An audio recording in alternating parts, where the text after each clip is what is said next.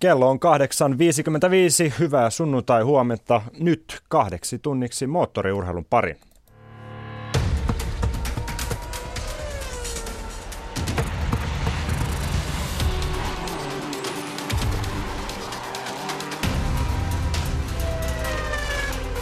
Ylepuhe. Motorsport Radio. Vauhdikasta sunnuntai-aamua tältä Pasilan P7-studiosta, josta jälleen luvassa siis yli kaksi tuntia suoraan lähetystä moottoriurheilun parissa. Aivan kohta päästään jännittämään kauden kolmatta Formula 1 osakilpailua, kun Kiinan GP käynnistyy 13 kertaa Shanghai radalla. Kilpailu alkoi noin viisi minuuttia, joten tästä on hyvin aikaa esitellä aamun kokoonpanomme. Mun nimi on Samilainen ja asiantuntijana tänään tutusti Jukka Milt ja F1 erikoistoimittajamme Timo Pulkkinen. Kiinan tapahtumista meidät pitää terävänä ajan tasalla tietysti uutistoimittajamme Jaakko Parkkinen. Tervetuloa kaikille mukaan lähetykseen taas kerran. Kiitoksia. Kiitos, huomenta, Kiitos. huomenta. Me voitaisiin heti alkuun ottaa Jaakolta aamun F1-uutisia ja lähtöjärjestöstä.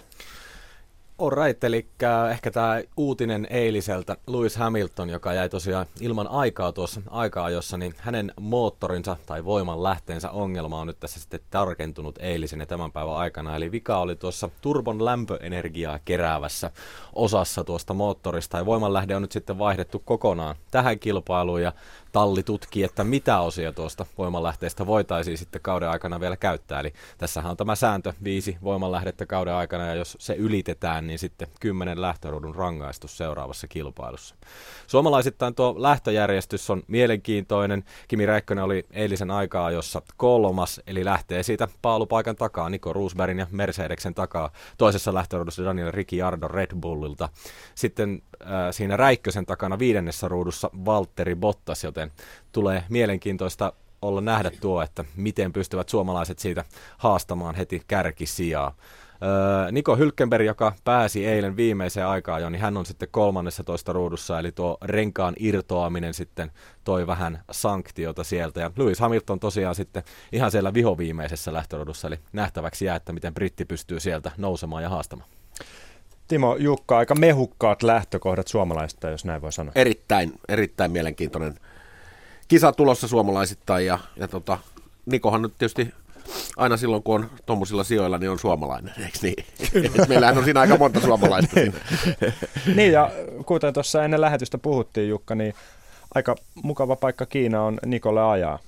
Joo, historia on. Historia tietysti ensimmäinen GP-voitto 2012, niin totta kai se tekee paikasta sillä tavalla muistorikkaan ja, ja tärkeän, mutta ehkä se nyt ei ihan ratkaiseva tekijä tässä, että teki hienon työn ja tietysti se, että jo valmiiksi, niin kun Hamiltonillahan oli jo niin tämä rangaistus tulossa jo ennen näitä ongelmia, niin, niin tota, hänellä oli pientä painetta pois, mutta aika, jossa pitää kuitenkin ajaa hyvin. Mutta uskon, että oli kyllä aika yllättävää se, että Kimi, Kimi on tehnyt todella hyvää työtä ja mun mielestä niin kuin ihan parhaimpia suorituksia tähän asti ja näkyy, että auto on kehittynyt tosi hyvin. Ainakin osuu tähän, tälle radalle. Totta kai tärkeintä tässä on nyt tietysti se, että, että tätä, tätä kilpailua sävyttää se, että paitsi että Hamiltonilla on nyt ongelmia, niin sitten toinen on se, että tuo sää oli niin vaikea kaiken kaikkiaan, että, että ne, jotka pystyvät reagoimaan, on just tämmöisiä, jotka niin sanottuja one-off-juttuja, että välillä voi onnistua. En sano, että Ferrari on siinä kastissa, mutta, mutta tota, tota Ricardo esimerkiksi pitää katsoa Kyllä, kuitenkin toisessa ruudussa, mm. että miksi, miten ihmeessä Red Bull pääsi noin hyvin tota, aika, jossa se varmasti on myös tämä sää ja, sää, säätöjen ja rengaspaineiden ihan tämmöisen pikkuasioiden osuminen kohdalle.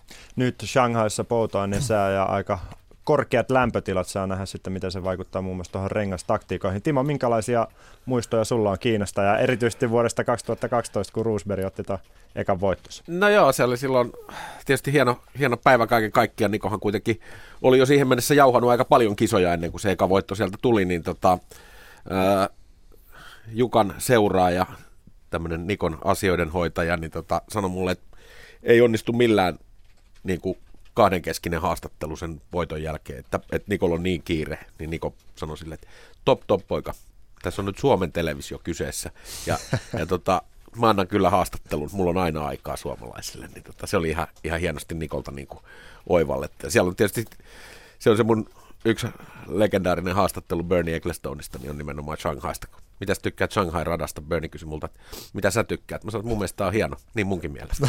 se oli siinä. se oli silloin se eka kerta, kun siellä ajettiin. Ylepuhe. Motorsport Radio. Aivan kohta autot lähtevät Shanghai radalle lämmittelykierrokselle. Tässä vaiheessa on siis hyvä kuunnella, mitä Valtteri Bottas on mieltä Kiinan GPstä.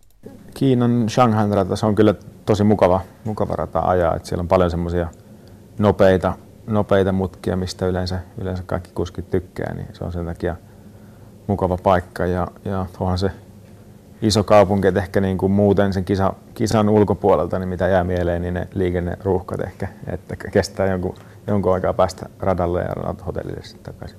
Että just ne nopeat mutkat ja ne on semmoisia jouhevia, että siitä saa semmoisen niin kuin hyvän, hyvän fiiliksen. Sitä on vaikea, vaikea tota, kuvastaa, mutta siihen niin pääsee tosi helposti sinuiksi ja se on niin kuin nautinnollista ajaa. Motorsport Radio. Näin siis Valtteri Bottas. Paljon on yleisöä Kiinassa ja paljon Suomen lippua Kimi-faneja totta kai Shanghaissa on paljon. Miksi?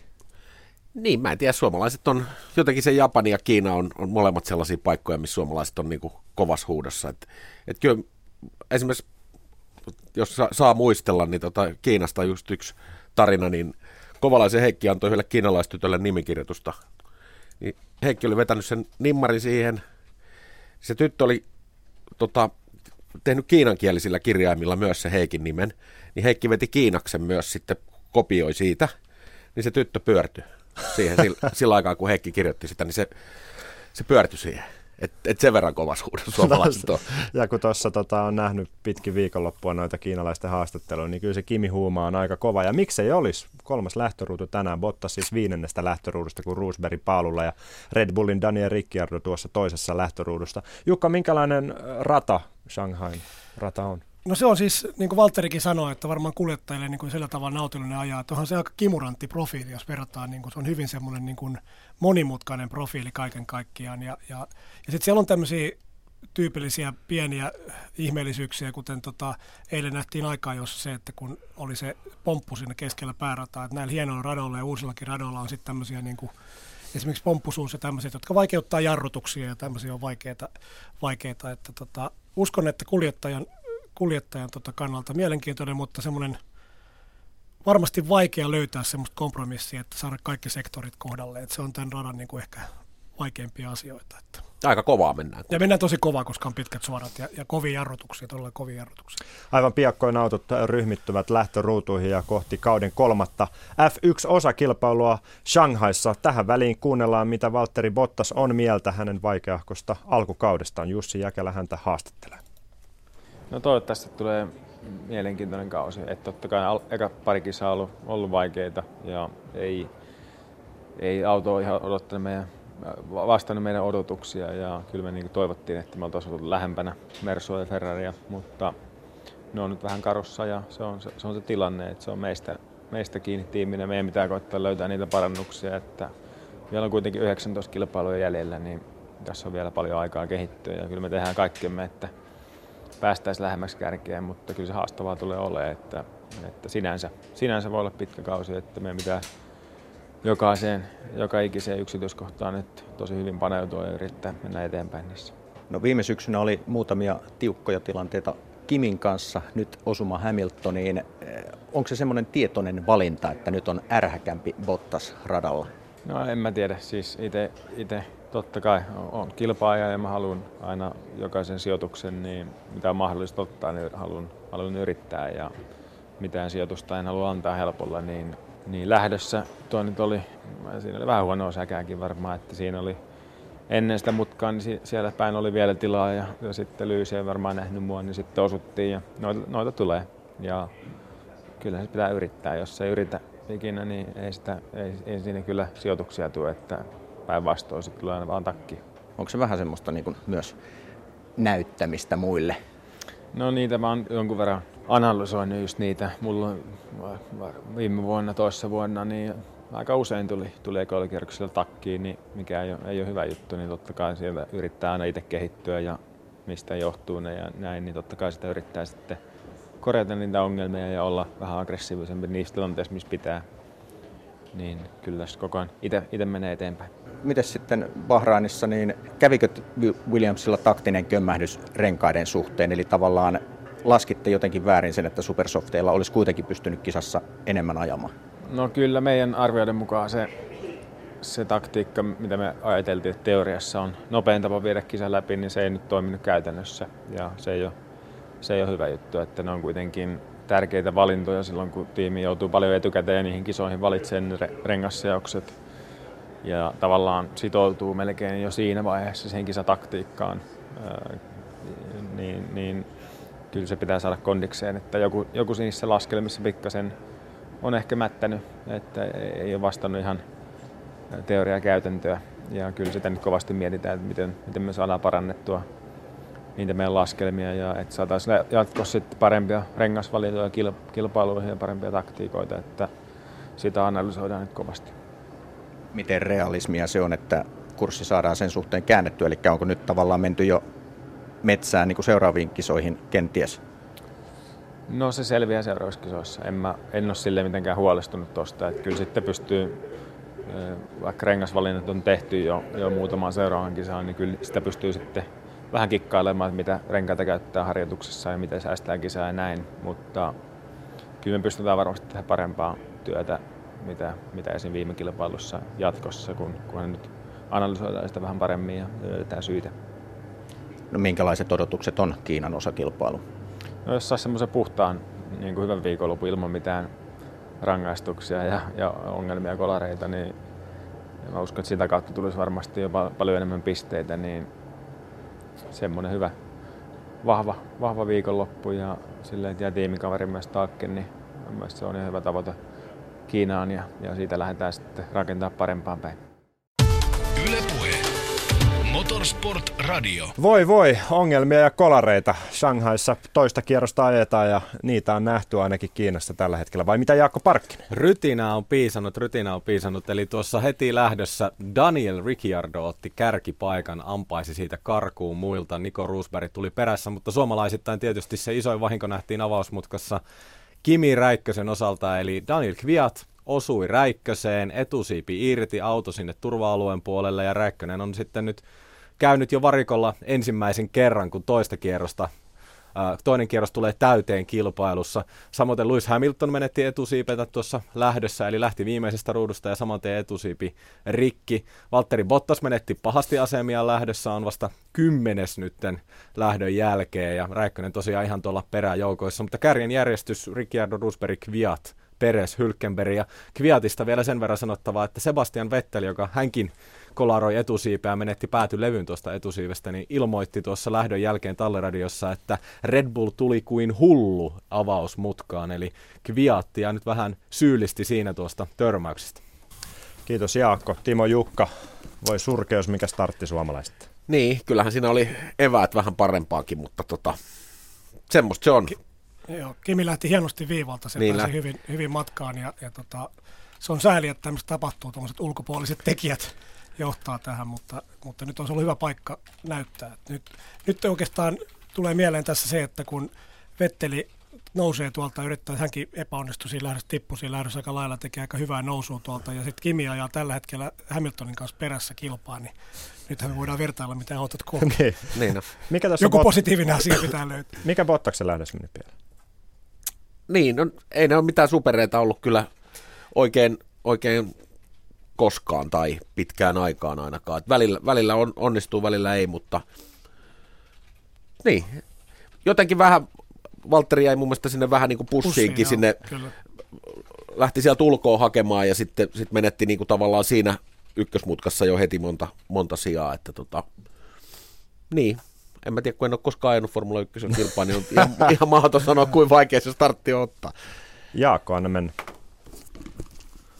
Daniel Ricciardo, jonka Nico Roosberg ohitti tuossa hetki sitten, niin hänen kisansa näyttäisi olevan nyt pahasti pilalla, nimittäin Ricciardon vasen takarengas, tuo maaginen vasen takarengas, joka on vaivannut useampaa kuskia tässä viikonlopun aikana, puhkeaa. Onko radalla hiilikuitua, mistä on kysymys? Joka tapauksessa mies nilkuttaa tuolla radalla, joten mielenkiintoista. Red Bullilla täydellinen alku ja nyt sitten tuollainen vahinko. Ja yllätys, yllätys, Nico Roosberg kärjessä. Joo, se oli Selvä Niko nyt hyötyy hirveästi tästä rengasvalinnasta ja kaikesta, ja, ja, ja se osoitti myöskin sen vauhtieron, vaikka Ricardo oli siinä alussa, niin pääsi kärkeen, niin, niin tota, Niko pysyi hyvin ihan helposti siinä mukana ja otti kiinni, että Mutta mun, mun mielestä tuo radalla on ollut jotain, jotain roskia. Täytyy muistaa, että tässä meni monta, monta tota etusiippeä tässä ihan ensimmäisellä mm. kierroksella, että ei se tarvitse paljon, mm. kun, kun, kun tota, sieltä sitten jotain löytyy ja osuu. Ja Mikä tämä vasen takarengas on?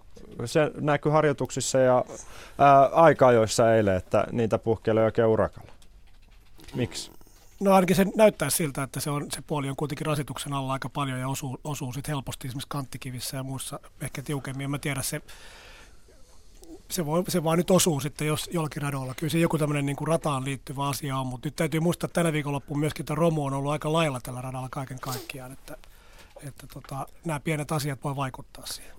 Ja nyt saadaan sitten Shanghai radalle myös turva-auto, joten kilpailun tohina rauhoittuu heti neljän kierroksen jälkeen.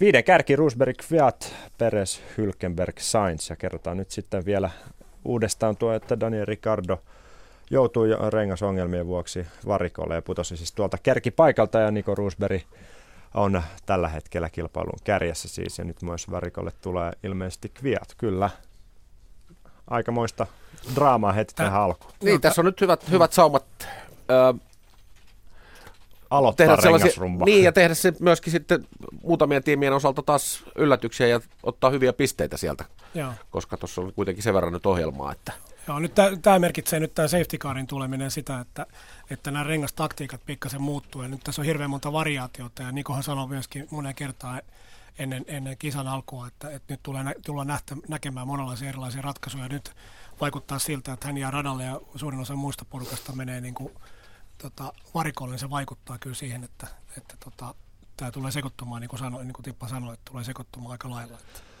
Saa nähdä nyt sitten, kuinka kauan tuo turva radalla on, mutta kuinka hyvin tämä palvelee sitten taas Räikköstä ja Bottasta, jos miettii suomalaisen näkökulmaa, että saadaan tuohon uusinta startti?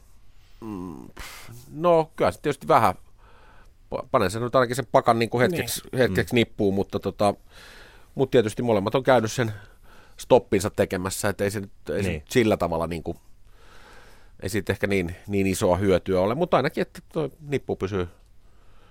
Kai se tuntuu, että molemmilla autot kulkee ihan hyvin, että ei se siitä ole. Tuli muuten mielenkiintoinen tota, asia tuohon lähtöön vaan liittyen, että se näyttäisi kyllä siltä, että Vettelikin on osunut siihen Kimiin, että, mm.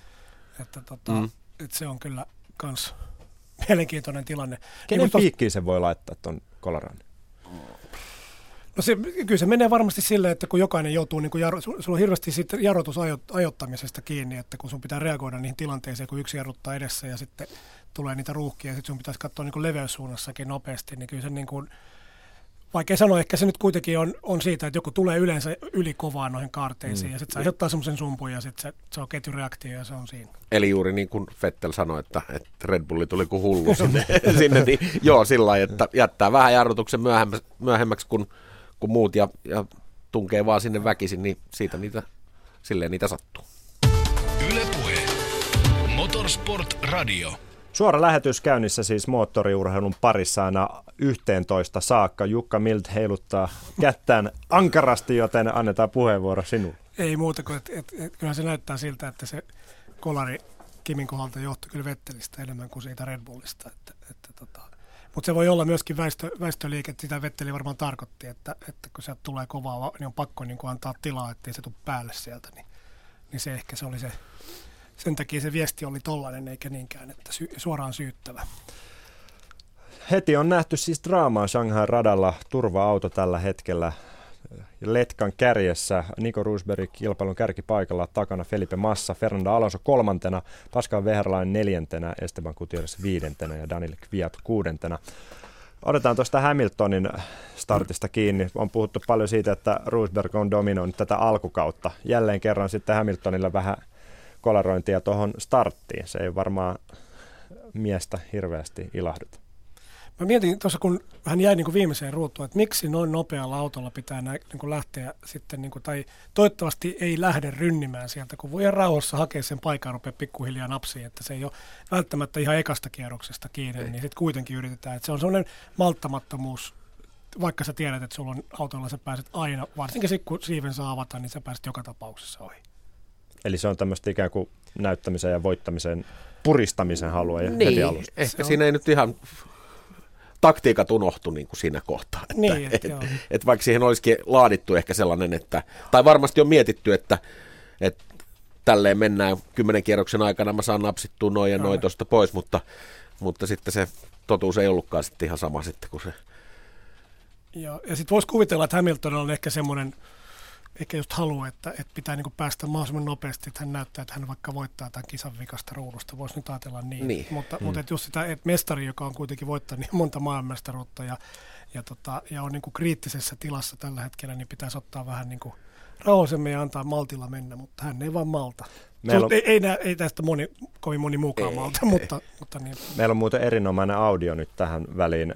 Timo Pulkkinen taas kaivannut vähän materiaalia meille. Kuunnellaan, mitä mieltä Lewis Hamilton on nimenomaan voittamisesta ja siitä, kuinka paljon hän haluaa osa kilpailuvoittoja ja maailmanmestaruuksia kerätä ja kuinka vaikeaa se on hänelle henkisesti myös ollut.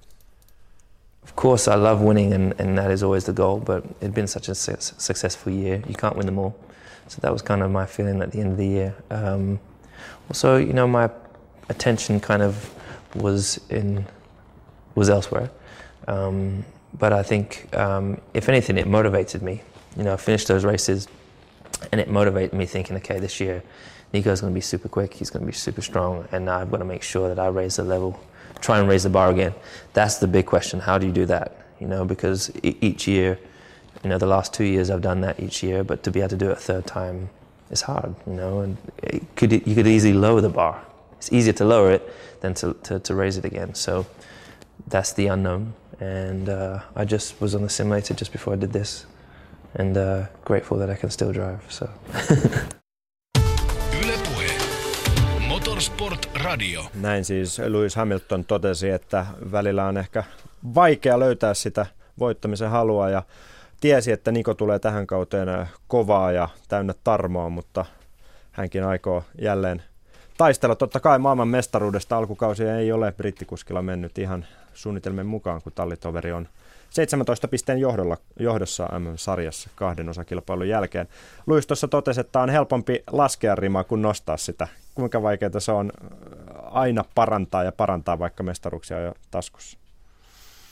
No tässä tilanteessa hän mainitsi Nikon nimeltä kuitenkin ja ne on niin kuin niin. aina kilpailu keskenään, että hän tietää, että se taso, millä Niko pystyy niin kuin kilpailemaan on, on todella kova, että ne on, niin kuin, ne on ikään kuin samalla viivalla siinä ja nyt pitäisi päästä sitten niin kuin pykälää eteenpäin ja ja, tota, ja todennäköistä on, että, että Niko on sitä, sitä rimaa pystynyt nostamaan ja nyt Hamiltonit tarvitaan nimenomaan tahtoa ja motivaatiota siihen, että edelleen, että vaikka on voittoja ja mestaruuksia plakkarissa, niin nyt pitäisi niin pystyä, pystyä tekemään parempaa. Että, että tota, se, on, se, on vaikea, se on vaikea tilanne ajaa, ajaa kuitenkin niin loistavalla autolla, että se tulee miehistä aika paljon se ero tällä hetkellä. Ja, mm.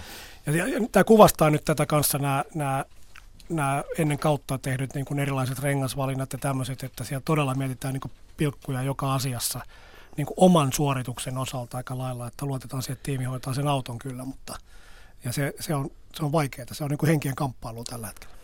Mersusta muistetaan se parilta viime kaudelta, että se kilpailu on ollut äärimmäisen kova Hamilton ja Roosbergin välillä ja se tallin johtokin on joutunut puuttumaan välillä siihen, mutta onko se päällimmäinen ajatus kuitenkin varmaan Mersun puolella se, että ne hieroo käsiä, että loistavaa, meillä on kaksi näin voittamisen halua täynnä olevaa kundia ajamassa meidän auto. Mitä totta sanoo Timo Pulkki? Kyllä, totta kai se, totta kai se on siitä, se on niin hyvä tilanne Mersulla ja, ja tota, aina puhutaan paljon siitä valmistajien maailmanmestaruudesta, että kyllähän se niin kuin, ehkä Mercedeksen osalta niin se nyt ei ole siitä, siitä rahasta välttämättä kiinni, minkä se valmistajien maailmanmestaruus ja sen voittaminen tuo ison rahapotin, mutta ei se nyt ainakaan haittaa, että sitä rahaa tulee, tulee lisää, mutta, tota, mutta se on esimerkiksi yksi asia, ja silloinhan siinä tietysti ei, ei Mercedeksellä mietitä sitä, että se on lopuksi ihan sama, miten ne kumpi niistä kuskeista on se, joka sen siellä menestyy. Pääasia, että molemmat mm. ottaa varmoja pisteitä ja molemmat tuo niitä valmistajien M-pisteitä. Se on niin kuin se perusajatus, että eihän siellä, eihän siellä voida, voida ajatella, että toi on, niin kuin, toi on paremmassa asemassa kuin toi, että kyllähän ainakin nyt lähdetään siitä lähtökohdasta, että, että, että siinä tehdään niin kuin tiimin eteen töitä. Joo, siinä on aika isot panokset kuitenkin kaiken näköinen niin kuin, niin kuin markkinoinnin puolesta ja kai bisneksen puolesta myöskin niin, että, että saadaan esimerkiksi valmistajamestaruus. Kyllä se raha tietysti on kotiin päin, on, mutta on. se maine, maineasia on merkittävä ja sitten uskoisin, että, että tämmöisten brändien, niin kuin nämä automerkit, mikä täällä on mukana, ja Mersu, Mersu varsinkin, miksei noin muutkin, ja Ferrari, että se on hyvin tärkeää, että tehdään niin kuin, niin kuin tämmöinen aivan täydellinen, ellei niin kuin ylitäydellinen suoritus kaikessa, mm. ja että sä voi siinä niin kuin jakaa sitten, että sä valitset nämä kuljettajat, ja, ja niihin on kuitenkin satsattu, ja tullaan varmaan satsaamaan useita vuosia vielä niin kuin samaan kaksikkoon, niin, niin, tota, niin se on tärkeää, että se kilpailu, kilpailutilanne säilyy siellä koko ajan. Ylepuhe. Motorsport Radio. Otetaan taas mukaan lähetykseen reporterimme Jaakko Parkkinen. Mersulla on kaksoisjohto, nimittäin turva-autokin on Mersumerkkinen ja pääsee vetämään tuota Roosbergille johtamaan letkaa. Kyllä vaan, turva-auto otettiin tuossa sisään tältä kierrokselta, joten kisa pääsee aivan tuota pikaa uudelleen lähtöön. Ja tämä kärjen järjestys on kyllä niin mielenkiintoinen, että se on pakko heittää tässä vaiheessa. Roosbergin massa, Alonso, Verlain, Gutierrez. Joten luottavaisesti voi varmaan sanoa, että tämä viisikko ei ihan tässä järjestyksessä maaliin aja Kimi Räikkönen yhdeksäntenä toista ja Valtteri Bottas siellä kymmenentenä. Jonkun verran tuosta romun määrästä radalla kertoo se, että sieltä toimitsija juoksi pari kierrosta sitten kokonaisen etusiiven kanssa tuonne turva-alueelle, että on siellä hiilikuitua jonkin verran ollut, mutta tuota, turva-auto nyt tasoitti pakkaa. Katsotaan, miten kisa lähtee tästä uudelleen lähdöstä sitten etenemään. Iloinen kiinalaismies sai sieltä sitten etusiive omaa autonsa. Mutta tota, miltä toi Ei näytti muuten välttämättä sit saa. Eiköhän se mene sinne talli, talli. Se lähtee ihan varmasti. takaisin. Tota, otetaan kiinni heti tuohon uusinta starttiin. Jos miettii, että Alonso siellä on tullut selkäkipujen jälkeen ja kolaroinnin jälkeen kolmospallille, mutta kuten Jaakko tuossa sanoi, niin ei varmaan pysy toi järjestys ja podium paikat tollasena loppuun saakka. Jos, Niin, että oli, olisihan se hieno, jos se pysyisi about tommosena, että, että Pascal Verlain ottaisi nelospaikan. Mutta, niin, tota, niin, kyllähän tässä on muutenkin Haassi jo alkukaudesta osoittanut, että, että tota, pystyy taistelemaan tuolla hyvistä kärkisijoista. Tosin nythän Grosani menetti myöskin etusiiven, että niitä etusiipiä tosiaan meni aika paljon tuossa taistelun tuoksinassa. Ja Grosanilla tänään 30-vuotis synttärit. Niin, sehän olisi hyvä synttärilahja, kun ottaa tuohon podium paikka. Joo. Kyllä, niin tässähän ennakoitiin sitä, että Haas tota, pystyisi taas, kun näitä rengaskikkailuja Niin. niin. on, että pystyisi samanlaiseen suoritukseen. Nythän tässä on kyllä siihen elementit, en tiedä mitenkin Teres tuossa nyt pärjäisi. Tämä nyt ei tarkoita sitä, että nämä olisi viidenneksi tai kuudenneksi nyt, Ei. mutta niillä nyt on parhaim, paremmat mahdollisuudet pysyä tuossa nyt, kun ne vaan taktikoi oikein. Mutta sieltä rupeaa tulee kohta vasemmalta ja oikealta autoja ohi, että, että, tota, että McLaren on kuitenkin suhteellisen hyvin kulkenut. Nyt vaan täytyy Niin. katsoa, että, että, sillä- että se, että pystytään ylläpitämään tuota paikkaa, niin se on kyllä, kyllä tota, ehkä mahdollista, mutta, mutta uskon, että tippuu siitä pikkuhiljaa myöskin. Niin jos miettii tuota McLarenin viime kautta, niin tämä on varmaan ollut ihan hyvä alkukaus kuitenkin heille. Joo, joo, no siellä nyt kuitenkin jotain niin kuin, tavallaan niin kuin jotain järkeä tuossa hommassa, että viime vuonna se nyt oli kuitenkin, kun oltiin niin kuin sekuntikaupalla perässä ja, ja vaikka kuinka käytettiin resursseja, niin, niin ei silti saatu kun Saatiin kyllä sekunteja kiinni, mutta niitä oli vaan silti niin paljon sitä eroa, että, kyllähän nyt ollaan ihan eri planeetalla tänä vuonna kuitenkin. Joo, siinä on niin kuin nyt on semmoista johdonmukaisen työn tekemistä ja, ja itse odotan, niin kuin jossakin lähetyksessä ollaan puhuttu, niin odotan sitä, että kun jos Capito pääsee sinne johtoon, niin se rupeaa menemään vielä parempaan suuntaan, mutta nythän tärkeintä on saada tuo Honda-moottori toimimaan ja nimenomaan niin, että se istuu myöskin auton suunnittelijoiden kanssa yksin ja siinä Sehän on ollut tämmöistä kissahiirileikkiä, kenen syytä on oikeasti ollut, ja kaikki on pantu oikeastaan Hondan syyksi lähtökohtaisesti, mutta, mutta mä itse uskon, että siellä on myöskin niin ongelmia se McLarenin päässä, koska siellä on muuten pakka sekaisin valtataistelun ja organisaation muutoksia tämmöisen kautta. Niin, eikä sitä varmaan oikein niin kuin millään saatu selville esimerkiksi viime vuonna, että kuinka hyvä auto se aerodynaamisesti Joo, on, kun ei se kulkenut mihinkään. Joo. Niin, niin siinä olisi vaikka minkälaisella kenkälaatikolla olisi ajettu, että ei siinä niin kuin se aerodynamiikka oli ihan toisarvoinen asia kokonaan, että, eihän, ei siitä saatu edes selvää, että kuinka hyvä auto se on. Se oli muistaakseni aika paljon vikoja, siis tuli paljon siis ongelmia, haj, osia hajos. Liikku, tota, suorituskyky oli yksi ja sitten luotettavuus oli toinen, ja nämä, nämä luotettavuusongelmat oli sitten niin nimenomaan niitä, mistä käytiin kiistaa. Että, että, tota, Et kenen se, syytä ne. Niin, koska Formula 1 se on niin kuin keskeistä ja, ja iso ongelma, tai haaste, suurimpia haasteita on laittaa se rajapinta siitä, että mihin asti osat valmistaa, valmistaa talli ja mihin asti moottori toimittaa. Ja tämä rajapinta on aina ollut niin kuin se Mm, kyllä. ongelma. Pari kierrosta on turva-auton poistumisen jälkeen ajettu Shanghaissa. Tällä hetkellä 11 kierrosta ajetaan kauden kolmannessa Formula 1 osakilpailussa. Kärjen järjestys Nico Roosberg, Felipe Massa, Daniel Kviat, Fernando Alonso neljäntenä, Pascal Vehrain viidentenä, Esteban Gutierrez yhä kuudentena, seitsemäntenä Sergio Beres ennen Valtteri Bottasta, joka on parisia siis noussut tuon uusinta startin jälkeen. Sebastian Vettel yhdeksäntenä ja Jenson Patton kymmenentenä ja kerrotaan tuolta ää, ää, takasijoituksista sen verran, että 17 tällä hetkellä Kimi Räikkönen ja Lewis Hamilton kirjannut jo neljänneksi toista, joten pientä kirja Hamiltonilta tässä vaiheessa. On Kimi joskus 17, 17 paikalta kuitenkin voittanut esimerkiksi Japanin Grand Prix kerran. Mun mielestä se oli silloin 17. Eli toivo elää. Mm. Niin, että onhan siinä niin kuin sillä kuitenkin semmoinen on tapahtunut joskus. Niin, niin ja, sikäli, ja, sit, ja, se on mahdollista. Ja nyt tässä on se onni tietenkin, että kun yritetään löytää näitä positiivisia puolia tästä, niin on, on, on se, että tämä lähti niin kuin nipussa liikkeelle uudestaan. Joo, kyllä. Tota, mutta Hamiltonihan on tässä nyt kans taktikoilla noiden renkaiden kanssa ja muuta päässyt sillä tavalla eteenpäin aika, aika hyvin, mutta mutta mielenkiintoista nähdä, miten Kimi tuolta nousee. Jos mietitään näitä kolmea ekaa kilpailua, niin aika paljon ehtinyt tapahtua kuitenkin, ja kaikki on ollut vähän erilaisia kilpailuja kuitenkin. Niin, siinä mielessä ihan äh, ehkä odotin jopa vähän tylsempää kautta, mm. aika sellaista niin kuin mm. perus, perussettiä viime kauden, viime kauden kaltasta, mutta tota, tässä on ollut, ollut tosiaan paljon tapahtumaa ja, ja, ja hyviä kisoja ja, ja ennen kaikkea tietysti se, että, että siellä on vähän muitakin kuin, kuin näitä odotettuja nimiä, niin, tota, niin mahtuu tuonne pisteille ja, ja taistelee kympisakkin, kympisakkin mahtumisesta, että tota, se on niin kuin aina, aina positiivista. Niin tässä on se selvää kuitenkin, että, että Ferrari oli niin pahasti jäljessä viime vuonna ja tänä vuonna se ei ole niin iso se ero, eli se mahdollisuus siihen, että tämmöisiä kisoja, tuommoisia aikaa jo, mitä eilen nähtiin, niin, niin, niin tulee enemmän enemmän. Ja sitten yllättävää on mun mielestä myös se, että, että siitä huolimatta, että Red Bull oli ihan pihalla noiden moottoriasioiden kanssa, niin nyt, nyt yhtäkkiä se auto kuitenkin menee, että se todistaa edelleenkin, että heidän niin kuin se tapansa tehdä sitä autoa ja suunnitella, niin se on edelleen niin kuin en sano ylivoimainen, mutta se on hyvin lähellä niin kuin aivan huippu. Että kun heillä oikein, jos niillä olisi ollut Mersu, niin nyt ymmärrän, miksi Mersu ei suostunut Joo, tekemään ei, moottorisopimusta heidän kanssaan, koska se olisi ollut ihan mahdoton tehtävä alkaa. Se on niin huipputalli kuitenkin, että sitä ei pidä unohtaa. Mutta tämä asia on mun mielestä niin kuin hyvä asia, joka on muuttanut tämän, tämän niin kuin, tulee muuttamaan tämän kauden luonnetta aika lailla.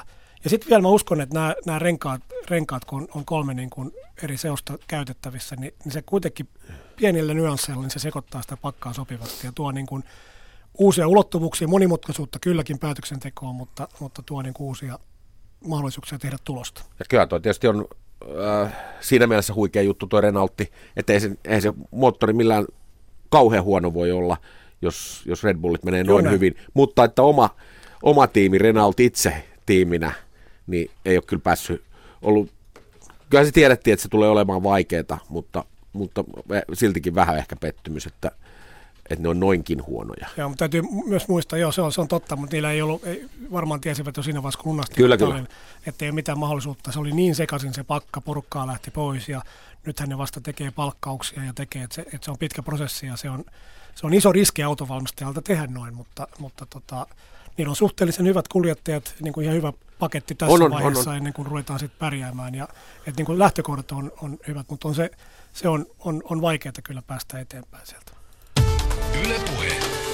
Motorsport Radio. Motorsport Radion suora lähetys käynnissä. Täällä siis seurataan hirkeämättä kauden kolmannen Formula 1 osakilpailun tapahtumia Kiinan Shanghaista. 12 kierrosta ajettu Aasiassa ja Nico Rosberg yhä kärki paikalla. Tällä hetkellä hänet kovimmin haastaa Red Bullin Daniel Kviat, joka on noussut nyt jo toiseksi ennen Felipe Massaa ja Fernando Alonsoa. Tänään teemana kuskien fysiikka. Siihen perehdytään monelta eri kantilta, mutta lähdetään tässä vaiheessa kuuntelemaan, mitä Lewis Hamilton on mieltä harjoittelustaan ja motivaatiosta löytää harjoittelu.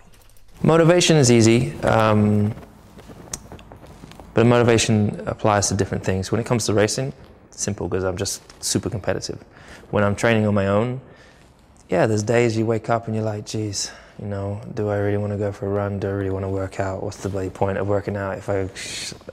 And then when you look, you know, I went in the candy store, uh, a sweet store at the airport the other day, and it's like heaven. I love sweets. And I can't have any of that stuff, but having the the control to not just go, you know, I'll just have some for now and then I work it off. You know, those kind of things. It's just it's all mental, and um, and every year you got to try and find new new ways of ins- uh, of inspiration and motivation. And somehow I'm very blessed. I get to find it in lots of different things and different people, different places I get to go. Uh, be it fans, be it um, iconic individuals that I get to meet, or movies that I get to see, and then afterwards I'm like, yeah, I want to do that. Like I was watching a boxing movie recently, and that made me want to get up and box. The next day I went boxing. Motorsport Radio. Näin siis äh, Lewis Hamilton monesta asiasta joutuu tietysti tinkimään. Formula 1-kuljettajana esimerkiksi kävelee karkkikaupan ohi eikä, eikä tota, tyhjennä sitä karkkikauppaa, vaikka mieli tekisi. Meillä on äh, puhelimen päässä Harri Toivonen. Huomenta Harri. Hyvää huomenta. Anteeksi, koirat haukkuu täällä takana. Hyvä, että koirat haukkuu. tota, niin, siellä on äh, Formula 1 kauden kolmas osakilpailu käynnissä. Sä oot varmaan Harri myöskin tässä aamun tunteina jo seurannut tota tilannetta. Juu, juu, on, on. Kattonut lähdöt ja, ja tota, aika mielenkiintoista on taas tämä tapahtuma. Niin, mitä sä näkisit? äh, Siinä oli suomalaisilla hyvät eväät kuitenkin, äh, vaikka minkälaisia sijoituksia, eikä tässä nyt tietysti peliä ole pelattu vieläkään. äh, Matkaa maaliin on paljon, mutta tota, kyllä se tietysti pieni pettymys oli heti toi startti ja eka mutka. No oli jo se. Kaikki sai oikeastaan alkunsa siitä, kun Kimi, Kimi tota joutui ulkopuol- ulkopuolen eturengasta vähän lukki, lukitsee siinä jarrutuksessa ja valui sen takia sitten sinne ulkopuolelle ja Vetteli tuli sitten vähän siihen väliin ja sitten Kviatti vielä, vielä ahmas ikään kuin molemmat siitä. Et siitä se lumipallo lähti vyöryyn. Näin, näinhän se lähti ja toivotaan tietysti, että tässä kisan aikana tapahtuu, tapahtuu sitten vielä myönteisiä käänteitä suomalaisten osalta. Mut Harri, äh, aika rajallinen määrä suomalaisia on ajanut kilpaa Formula 1, mutta sä oot ajanut esimerkiksi kilpaa Formula 1. No niin on, joo. Kerropa, kerropas vähän siitä. No siis ihan oikeisiin Formula 1, siihen mä tein 95 sopimuksen silloin Pacific Racing tiimin kanssa, mutta en ikävä kyllä päässyt kisaan asti, kun yhteistyökumppani vetäytyi, vetäytyi sitten siitä ja tota, se homma karjutui siihen, mutta sitten myöhemmin niin tuossa 2000-luvun alkupuolella niin niin tuommoisella Benettonilla pääsin ajamaan sitten semmoista Euroopan F1-sarjaa, se Boss, ää, Boss-sarjaa. Ja tota, se oli ihan nastaa, että siellä oli ihan hyviäkin kuljettajia, siellä oli Jordanin entistä testikuskia ja, ja tämmöisiä kuskeja paikalla, että kyllä hirveän arvostettu luokka se ei ollut, ollut ja siitä ei hirveästi näkynyt maailmalla, mutta tota, kyllä siellä oli sitten loppujen lopuksi niin ihan hyviäkin kuskeja ja, ja sitten minäkin olen. niin, ja, tota, mutta onko se voittanut Formula 1-kilpailua? Mä oon ollut toinen. Aika kova juttu, niitäkin on erittäin rajallinen määrä. Tota, ää, niin, se oli niin kuin vanha Benettoni, mutta, mutta tota, ei kuitenkaan niin hirveän vanha ollut sitten siinä kohtaa. No ei, 97 ajeltiin ja tota, moottorit oli ihan uusia. Että. niin. ja renkaat. Et kyllä siellä oli uusiakin osia, että tota, ne, oli, ne oli ihan nasto, että sen verran pitää sanoa siitä kyseisestä luokasta, että se mun sen aikainen pomo äh, Klaas Vartti, joka, joka tota, on jo 60 vähän reilukin kaveri ja, ja tota, on rakentanut isot radat tuonne Espanjaan. Löynyt rahaa tähän auturheiluun oikein huolella ja silloin varmaan toistakymmentä Formula 1 siellä omassa museossaan ja, ja tota, se osti Jaguarin F1 sitten tuossa joitakin vuosia sitten ja oli Montsassa ajamassa sitten, sitten tota, olisiko ollut viikko kaksi äh, Montsan F1-kisan jälkeen ja, ja tota, olisi lähtenyt kuitenkin 12 ruudusta F1 niin kuin tämän hetken kisaan mukaan. Joo, että semmoisia autoja.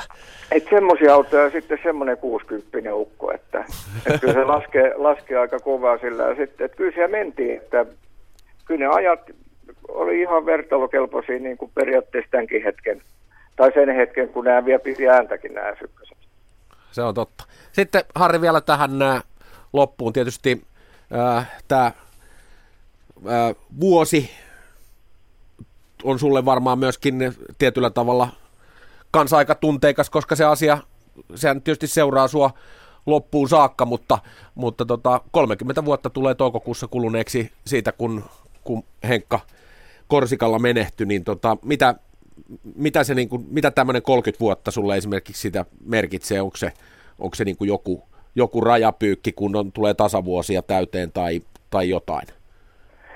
Onhan se sillä tavalla rajapyykki ja sillä tavalla, sitä se merkitsee, että tänä vuonna on, on kaiken maailman tapahtumaa, tapahtumaa sitten, mihin mut on kutsuttu ja, ja pääsen sitten ajelemaan erilaisilla autoilla ja sitten muun muassa Henkan, Henkan tota, voittolanssialla pääsen ajelemaan ja, ja tota, niin päin pois, että aika, aika kiirettä, että kyllä se niin kuin, Mä otan tämän tosi positiivisena asiana sen takia, että Henkkaa muistetaan ja enemmän varmaan Henkal faneja tänä päivänä. Kiitos, kiitos tota, sähköisen viestinnän ja Facebookin ja kaikkeen muiden kuin mitä silloin oli, kun Henkka eli. Et mun mielestä se on upeaa, että Henkkaa muistetaan ja, ja tota, mies elää sillä tavalla meidän kanssa, mutta tota, tänä vuonna on rajapyykit, että 30 vuotta sitten Henkka pois menosta ja sitten Henkka täyttäisi 60 elokuussa. Että kyllä tässä on aika monta tämmöistä. Hyvä, kiitoksia Harri ja me varmasti Henkan tiimoilta tässä palataan sitten myöhemmin eh, tämän vuoden aikana vielä TVn ja muiden kanavien välityksellä tähän, tähän aiheeseen. Ei muuta kuin Harri, oikein mukavaa Formula-aamua sinne järven päähän. Sitä samaa timppaa ja kaikille kuuntelijoille myös. Kiitos. Ylepuhe. Motorsport Radio. Ai ai, olipas mukava kuunnella vähän tarinaa tähän väliin, kun Kiina osakilpailu siis suorassa Motorsport-lähetyksessä seurataan täältä Yleisradion P7-studiosta, jossa myös paikan päällä totta kai uutisreporterimme Jaakko Parkkinen 17 kierrosta ajettu Shanghaissa. Mikä meininki?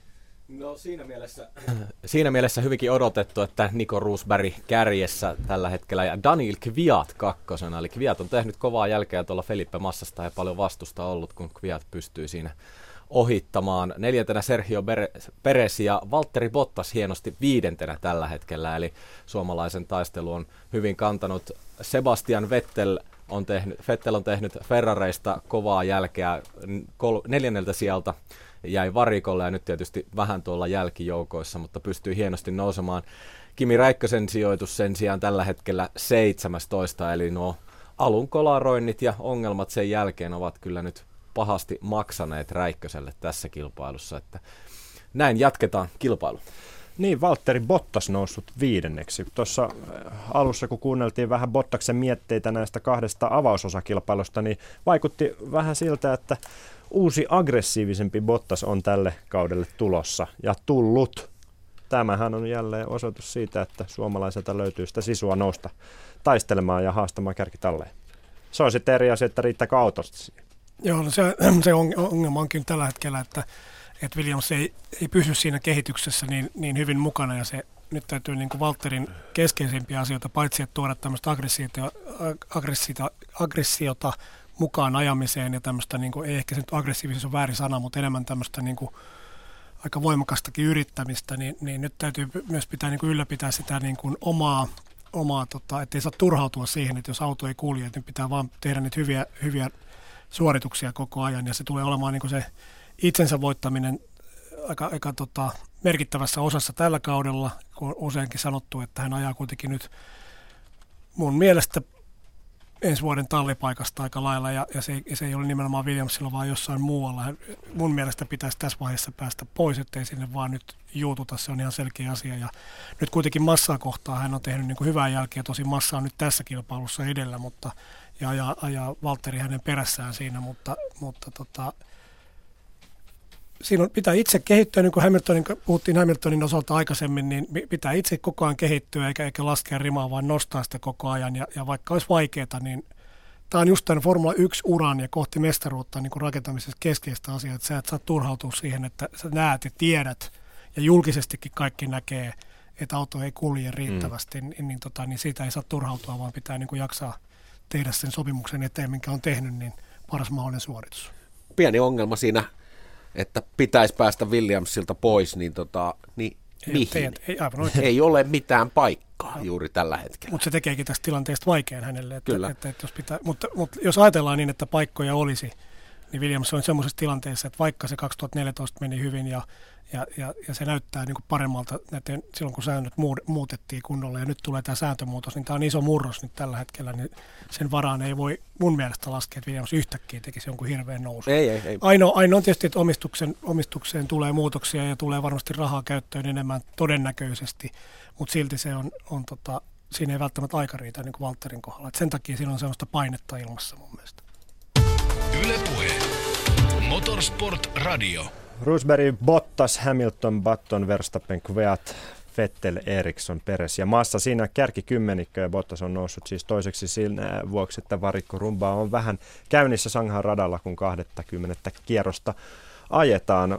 Otetaan tässä vaiheessa jälleen puhelinyhteys, nimittäin Motorsport-radiossa on muutakin tarjolla kuin moottoriurheilua ja Tänään muun muassa Ylen kanavilla lentopalloa ja nyt näppäinen tähän puhelimeen meille langan päähän Mikko Hannulan, joka on jossain, jossain kohti Suomea menossa kohti lentopallofinaalia. Katsotaan, tuleeko, tuleeko tota Mikko tonne langan päähän. Pitäisi olla juuri hetki sitten noussut juna. Hannulan Mikko. No niin. Terve Mikko, mites menee? Kiitos ihan hyvin. Pikkurilan asemalla junassa just ja kohta nousee väkeä kyytiin lisää ehkä yhteys säilyy, mutta voi olla, että on vähän hälinääkin ympärillä, mutta ei anneta sen haitata. Ootko ravintolavaunussa? en ole vielä kerinyt, koska Pasilan asemalta just otin oman paikkani ja toistaiseksi on ihan tässä konduktööriä ootellessa mennyt nämä ensi hetket. No, mutta sulla on kuitenkin lippu taskussa, että ei tarvitse konnaa mennä vessapiiloon. Hyvä homma. Kerro, kerro vähän, mitä tänään on luvassa. No tänään on jälleen yksi palloilun Suomen mestaruus katkolla ja eilen ratkaistiin salibändin kultamitalit komeassa superfinaalissa Areenassa Helsingissä ja tänään sitten jäähalliolosuhteissa edelleen tarjolla on kultamitalin ää, mahdollisuus, kun Kokkolan tiikerit johtaa finaalisarjaa Valepaa vastaan Kokkolassa 2-0 ja kolmesta poikki paras viidestä. Ja tässä on vastakkain kaksi sellaista joukkuetta, jotka on vienyt viime vuosien Suomen mestaruudet parillisena vuosina aina Valepa 2012-2014 ja Tiikerit puolestaan parittomina 2013 ja 2015. Ja sen kaavan mukaan olisi nyt Valepan vuoro, mutta kyllä Tiikerit on niin vahva tällä hetkellä, että melkein tekisi mieli sanoa, vaikka kuinka haluaisi olla puolueeton, että ihmeitä täytyy tapahtua, jos ei tänään katkea. Miksi Tiikerit on ollut niin vahva? Kyllä siellä on tehty pitkäjännitteistä työtä valmentaja Tommi Tiilikaisen johdolla. Nuori luotsi alle 30 on luotsannut tiikerit jo kolmeen Suomen kapin voittoon ja kahteen Suomen mestaruuteen ja yhteen hopeaan. Ja seuraorganisaatio on myös tehnyt valtavasti töitä siellä olosuhteiden kehittämiseksi ja pelaajien ikään kuin taustojen turvaamiseksi. Ja motivaatiota riittää ja ehkä Kukkola on oivaltanut sen, että lentopallo on heidän juttunsa, että vaikka siellä pelataan mestistä solletkää ja perinteitä on tietysti muussakin urheilussa, niin Kokkola on oivaltanut sen, että yhdessä lajissa, kun siihen pannaan paukkuja vähän enemmän, niin voi päästä aika korkealle. Ja onhan siellä Tigerit käynyt mestaruusliikan ja Suomen kapin ulkopuolella vielä Euroopankin kentillä ja puhutaan mestareiden liikan mahdollisuudesta tämän vuoden kultamitalistille ja toisaalta Tiilikainen totesi jo tuossa taannoin, että miksei vaikka jokereiden perässä Venäjän pääsarjaan Tigerit pelaamaan, joten mm-hmm. siellä on visiota, perspektiiviä, ammattitaitoa ja näkemystä ja halua satsata ja yleisö on hyvin mukana. No sehän on hyvä kuulla ja tosiaan viime kausina on aina tähän aikaan kevästä totuttu näkemään siellä Kokkolan jäähallissa Hermeksen kotiluolassa aika kovaa ja railakasta meininkiä. Kuinka äh, hienoa aikaa tämä on sulle selostaa näitä pelejä? No onhan se toki aina, kun on kultamitalit katkolla.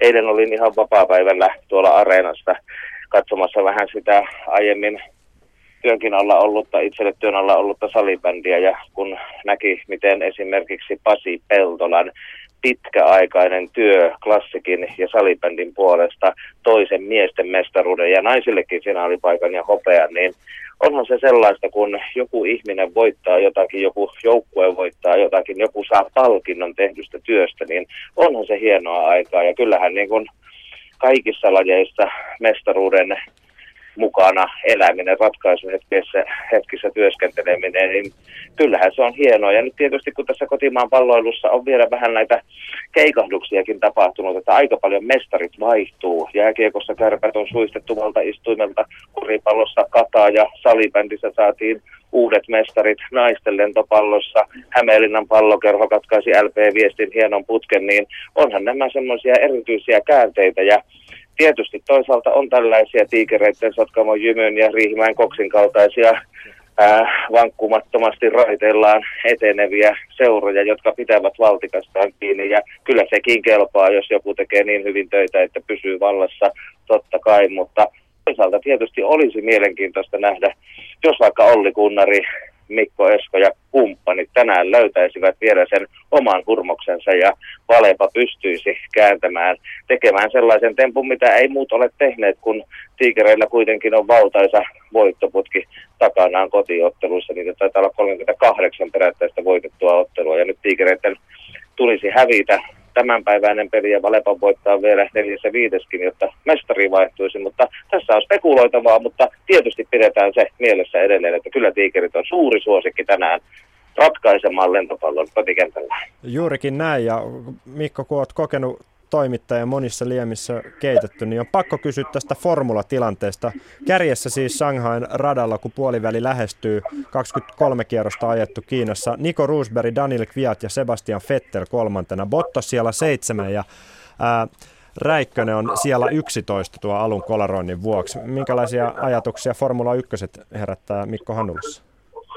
No kyllähän niitä on tietysti tullut seurattua ihan pienestä pojasta lähtien Ää, muistan sen hyvin, kun Keke Roosberg alkoi raivata tietä suomalaiselle formulamenestykselle ja odotettiin sitä ensimmäistä voittoa. Se taisi tulla tuliko se sitten Belgiassa kilpailussa 82 tai jotain. No mestaruus tuli kuitenkin irtosi sinä vuonna. Juha Jokinen selosti television Yleen kanavilla. Matti Lammi, jota harvat muistavat urheilutoimittajana, mutta Matti Lammi oli puolestaan ääressä radion rinnakkaisohjelmassa silloisella kanavalla. Ja sieltä Las Vegasista parkkipaikalta tuli se tieto sitten myöhäisyön tunteina Suomeen, että Keke Roosberg on voittanut kultaa ja totta kai sen jälkeenkin on nähty hienoja hetkiä, kun Mika Häkkinen selvisi pahasta onnettomuudestaan ja lopulta nousi osa kilpailuvoittoa ja sitten kaksinkertaiseen maailmanmestaruuteen. Ja meillä on ollut Jyrki Järvilehtoa ja Mika Saloa ja onhan siellä ollut niitä Leo Kinnusen ja Mikko Kosarovitskinkin kaltaisia muita äh, formulaihin osallistuneita ja tietysti Mika Salo on Ferrari-hetket ja sen jälkeen tietysti Heki Kovalaisen, Kimi Räikkösen ja Valtteri Bottaksen hetket, niin onhan, ovathan nämä aivan käsittämättömän hienoja juttuja sillä tavalla, kun muistetaan kuitenkin, että kyseessä on viiden miljoonan kansa, joka tuottaa kuitenkin tauotta kuskeja autourheilun kuninkuusluokkaan. Tietysti ää, aina, aina miettii näinä aikoina myöskin sitä moottoriurheilun mielekkyyttä ja luonnonvarojen käyttöä, mutta toisaalta taisi olla Jaako Markula, joka sanoi aikanaan jossakin ohjelmassa, kun näistä asioista puhuttiin, että, että formulat ja autourheilu on vapaa-ajan toimintaa ja sitä voi jokainen tehdä parhaalla mahdollisella parhaaksi mahdolliseksi katsomallaan tavalla. Ja samahan se on sitten, että viedäänkö vapaa-ajalla ihmisiä jumbojetillä etelän aurinkoon viikoksi tai kahdeksi tai taimaaseen. Kyllä siinäkin kuluu luonnonvaroja. Ja toisaalta on ehkä hyvä kuitenkin, kun autourheilussa kilpaillaan, oli se sitten rallia tai formulaa tai, tai rallycrossia, niin parempi se on kiitytellä valvotuissa olosuhteissa kuin tuolla maantiellä yleisessä liikenteessä. Mikko, lyhyt kysymys oli ja sait kyllä aika hyvin paketoitua koko formula-identiteetin ja suomalaisen historian siihen. Mun on pakko kysyä vielä lopuksi, kun tota, oli tässä ennen lähetystä Timo Pulkkisen ja Jukka Mildin kanssa puhetta siitä, että he muistelivat, että Mikko Hannula on joskus päässyt haastattelemaan Hannu Mikkolaa. Pitää paikkansa. Sitä on odotettu kaikki ne vuodet sieltä 70-luvun alusta lähtien, kun Humalamäen pikataipaleella kerättiin poikien kanssa nimikirjoituksia ja silloin aamusta iltaa, kun harjoittelivat Jyväskylän varten kolme viikkoa, nykyään sitä taitaa olla kaksi päivää toimistoajalla, mutta silloin harjoittelivat aamusta iltaa ja siellä päivystettiin ensin kesäloman viimeisenä päivinä auringon noususta auringonlasku ja sitten heti kun koulu alkoi, niin koulusta suoraan kansioiden kanssa sinne ja kyllähän on niitä aikoja, jotka vielä paremmin ovat jääneet autourheilusta mieleen, kun Markku Aleen, Ari Vatanen, Timo Mäkinen, Hanno Mikkola, Björn Valdegård, Per Eklund, Stig Lundqvist ja kumppanit kävivät siellä. Björn Valdegård ja Stig Lundqvist ja Per Eklund katselivat aina me mielenkiinnolle ja sitten osoitimme sieltä Hannu Mikkolan kuvia ja osoitimme minunkin suuntaan ja sanoimme ruotsalaisille, että här är Hannu Mikkola och här är Mikko Hannula. Ja sitten kun Björn Valtekorsten tajusi, että oh, oh, oh, oh, oh, oh, Hannu Mikkola och Mikko Hannula, niin siitähän riemua repesi. Ja toisaalta sitten kyllä niiltä ajoilta muistuu mieleen isä Pulkkisen, isä Pulkkisen Vajerin kiristys Humalamäen pikataipaleella ihan rallikisassa kuin Leo Kinnusen Porschesta. Äh, sen verran oli jo ikään kuin varusteet laukeamispisteessä, niin kyllä isä Pulkkisen ohiajo Huolamäestä, se on ihan kahden metrin päästä nähty live-tilanteessa. Terveisiä vaan siihen suuntaan. Henri Toivosen nimikirjoitus minulla on kansiostani vieläkin. Ja Ari Matasesta on pakko sanoa se, että silloin kun hän vuonna 1974 osallistui Jyväskylän suurajoihin Opel Astonalla numerolla 28, niin jo silloin läpimurto vuonnaan hän teki meihin pikkupoikiin niin lähtemättömän vaikutuksen ottaessaan kyytiin, ajaessaan meitä laittomasti kuusi poikaa kyydissä Humalaväen pikataivalta edes takaisin. On pakko kertoa sellainen juttu, joka liittyy sitten Ari Vatasen myöhäisempiin vaiheisiin, kun hän pärjäsi politiikassakin ja pääsi läpi vaaleissa. Ja tuota, häneltä kysyttiin, että miten ihmeessä rallikuski pääsee europarlamenttiin, niin Vatanen sanoi, että kyllä ne pikkupojat ovat tulleet nyt äänestysikään, jotka aikanaan olivat hänen kyydistään ja joille hän nimikirjoituksia antoi. Ja siinä osui Vatanen naulan kantaan, teki ihan lähtemättömän vaikutuksen. Ja sitten palataan siihen alkuperäiseen kysymykseen, haastatteluun Mikko Hannula, Hanno Mikkola.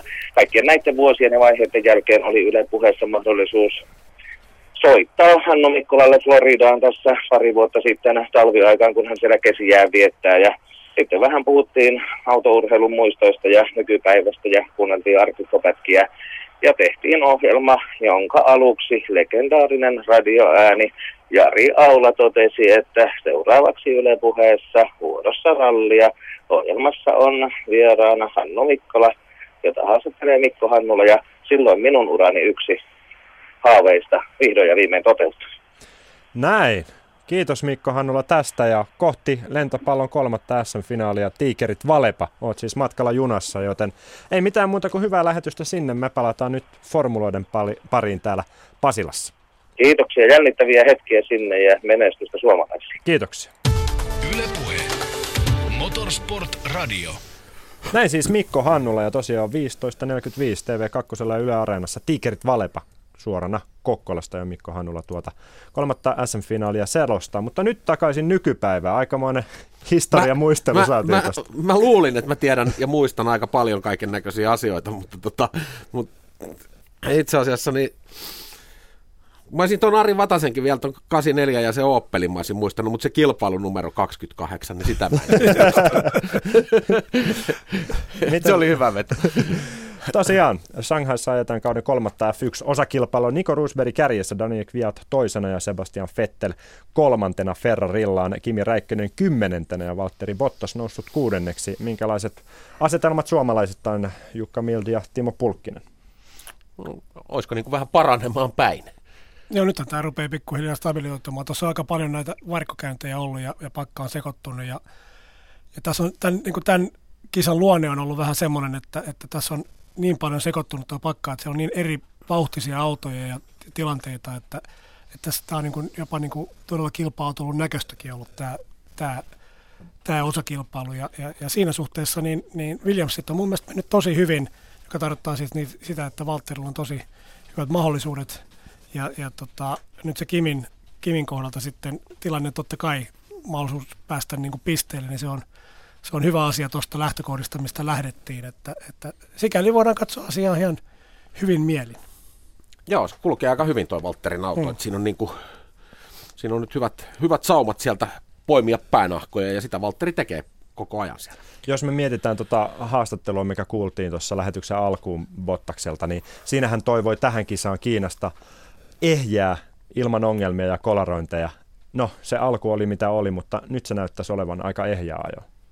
Joo, ja nyt näyttää siltä, että kuitenkin on pysytty kyydissä näissä taktiikoissa ja muissa, että ei ole tehty semmoisia suoraan sanoen epämokia, mitä on tehty useaan kertaan niin kuin edellisessä kilpailussa. Et nyt niin kuin harkinta, harkinta on toiminut ja, ja, ja, siitä huolimatta, että tässä kilpailussa ei ole ihan pystynyt sen turva-auton jälkeen niin pysymään ihan siinä alkuperäisessä suunnitelmassa. Toki, toki nämä senaariot on tehty valmiiksi, mutta sitten ne päätöksen tekeminen siinä tositilanteessa on ollut Williamsille aina vaikeaa ja nyt näyttää siltä, että menee hyvin.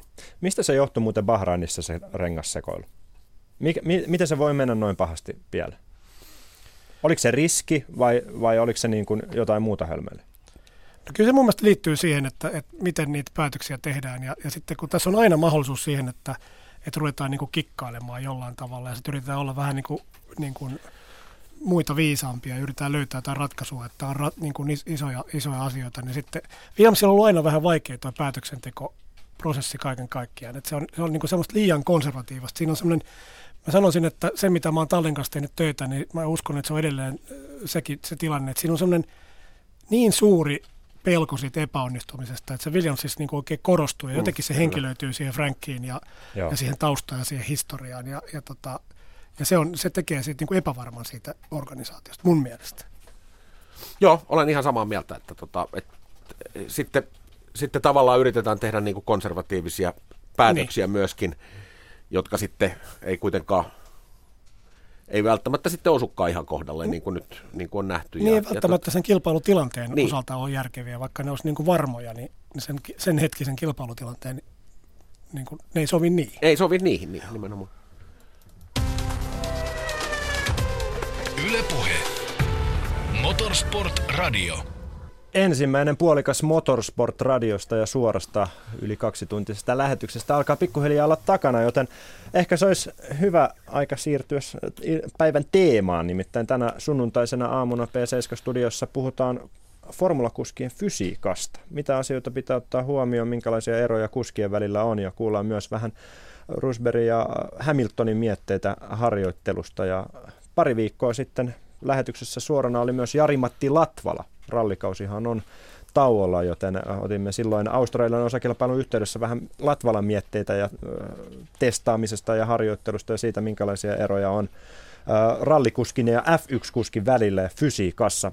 Ennen kuin aloitetaan Timo ja Jukan kanssa puhumaan tuosta harjoittelusta ja kuskien fyysistä ominaisuuksista, niin odotetaan taas päivitys kärjen osalta Shanghaista. Niko Rosberg yhä kärjessä, Daniel Kviat toisena, Sebastian Vettel kolmantena, Felipe Massa Williamsilla on neljäntenä ja Valtteri Bottas viidentenä, joten Williamsit peräkanaa sijoilla neljä ja viisi. Kimi Räikkönen kahdeksantena, kun Shanghaissa on ajettu 29 kierrosta, joten puoliväli ylitetty Kiinassa aamupäivällä.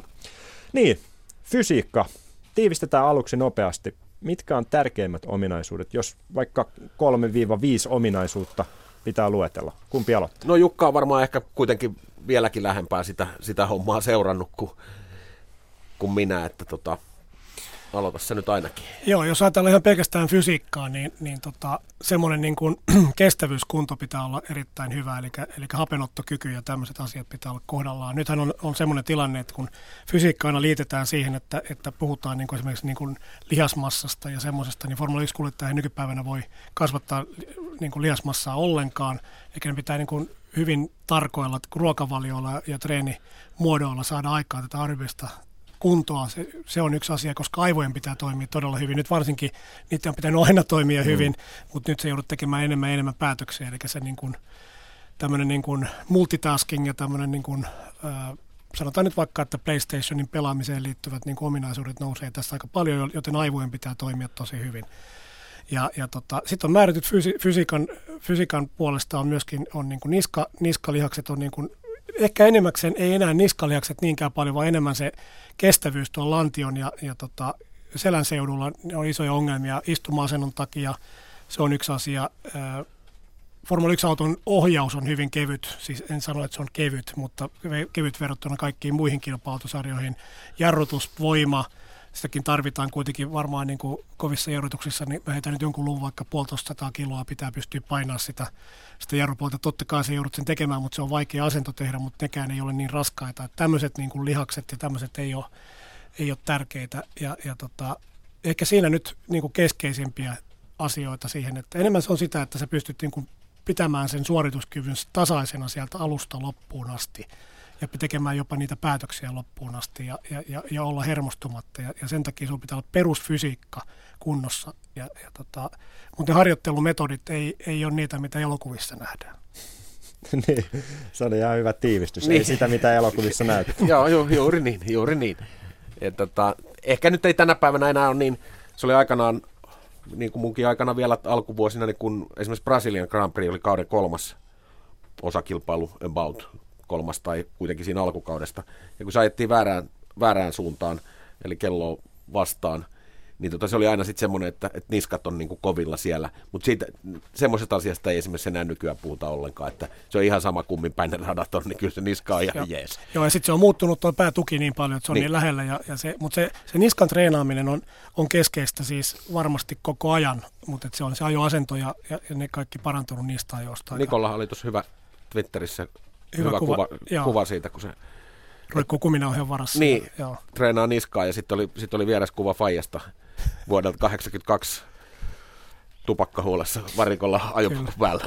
et, et, se oli aika hyvä kontrasti. Tähän mä olin tulossa, että kuinka paljon noi on muuttunut, jos no, verrataan sukupolvia, Keke ja Niko. Minkälaista se oli silloin äh, back in the day niin sanotusti verrattuna sitten näihin, jotka on ihan tuommoisia tiukkaan kuntoon treenattuja huippuurheilijoita. No olihan ne pirun paljon rankempia autoja ajaa silloin. Joo, että siinä, siinä mielessä kädet niin kuin... rakoilla vairekeppiä käyttäen. Ja... Niin, kuitenkin niin kuin, en mä muista, kyllä se Kekelsen luvunkin on sanonut joskus, että paljonko Monakossa piti, Joo, piti sitä keppiä lyödä, mutta, mutta ihan oli rakoilla kädet ja, ja tota, ei mitään tehos, ohjaustehostajia ja, ja tota, kai ne oli aika, aika raakoja pelejä ajassa. Noi harjoittelu, niin on, ja harjoittelumetoditkin on muuttunut hirveästi, eikä silloin niin kuin, ei, ei arvostettu tämä koko tämä niin kuin hyvinvointikulttuuri on muuttunut näiden vuosien aikana niin, kuin niin merkittävästi. Mutta tuli mieleen tässä semmoinen, kun Järvilehden Jykä, Jykä on, oli oli, oli kova treenaaja ja on edelleenkin erittäin hyvässä kunnossa. Ja, ja tota, muistan, kun hänen hyvä ystävänsä Arne Mustonion kanssa ne vietti paljon aikaa, niin ne kävi lenkeillä. Niin kauan piti vetää ja niin kovaa, että tuli oksennus. Niin ne ajat on niin kuin takana.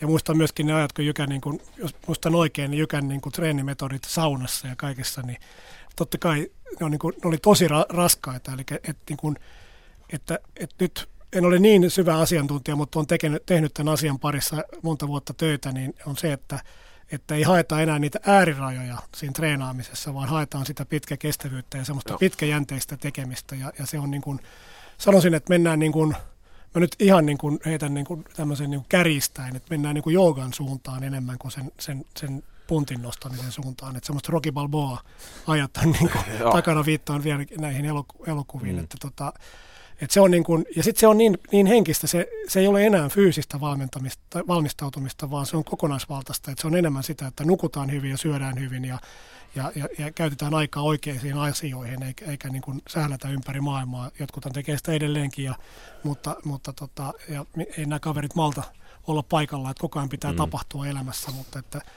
kurinalaisuus ja varsinkin se paino on tällä paino hetkellä iso, iso, iso ratkaiseva tekijä. Rusberg Viat Fettel kärki kolmikko Shanghaissa, kun 33. kierros käynnissä Kiinan GPssä. Räikkönen kuudentena ja Bottas yhdeksäntenä varikko käynti on molemmilla takana, joten tässä vähän haetaan noita asetelmia, kun tuota rengasrumbaa on aika tiiviisti pyöritelty tänään Kiinassa. Puhutaan siis kuskien fysiikasta F1-radoilla ja puhuttiin tuosta, että painosta pitää pitää huolta. Luistossa äh, aiemmin vähän audiolla mietti, että karkkikauppaan tekisi mieli, mutta ei pysty. Onko se näin tiukka? Kyllä se taitaa olla aika tiukkaa niin. Johtuen siitä, että se auton, auto lasketaan sen kuljettajan, auton paino lasketaan kuljettajan mukaan kanssa ja sitten kuljettajan pitää kuitenkin olla niin kevyt kuin mahdollista, jotta vielä, vielä hänenkin alleen saadaan sitä painoa ja ja niin kuin näitä lisäpainoja, millä, millä niin kuin balans, niin. balanssoidaan autoja, millä saadaan niin painopistettä alemmas, jotta se, jotta se mutkissa toimisi parhaalla mahdollisella tavalla. Niin, Ihan, että tilanne olisi tietysti se, että pystyt mahdollisimman paljon käyttämään niitä, niitä ylimääräisiä painoja Juuri ja niillä, niillä Siir- rakentamaan niitä... sitä, siirtelemään ja tekee sitä painojakaumaa niillä, niillä ylimääräisillä painoilla. Niin tota, kyllä siinä tietysti ö, se on aika tiukka se sääntö, tai raaka mun mielestä siinä mielessä, kun kuitenkin on niin erikokoisia kuljettajia, että otetaan nyt vaikka Felipe Massa tai Niko Hulkenberg, että, Kyllä, että siinä on niin kuin aika pituusero jo, jo iso ja, ja tota, että siinä mielessä se, sillähän ei periaatteessa olisi mitään merkitystä, sehän voisi, sehän voisi olla vähän löysempikin se painoraja.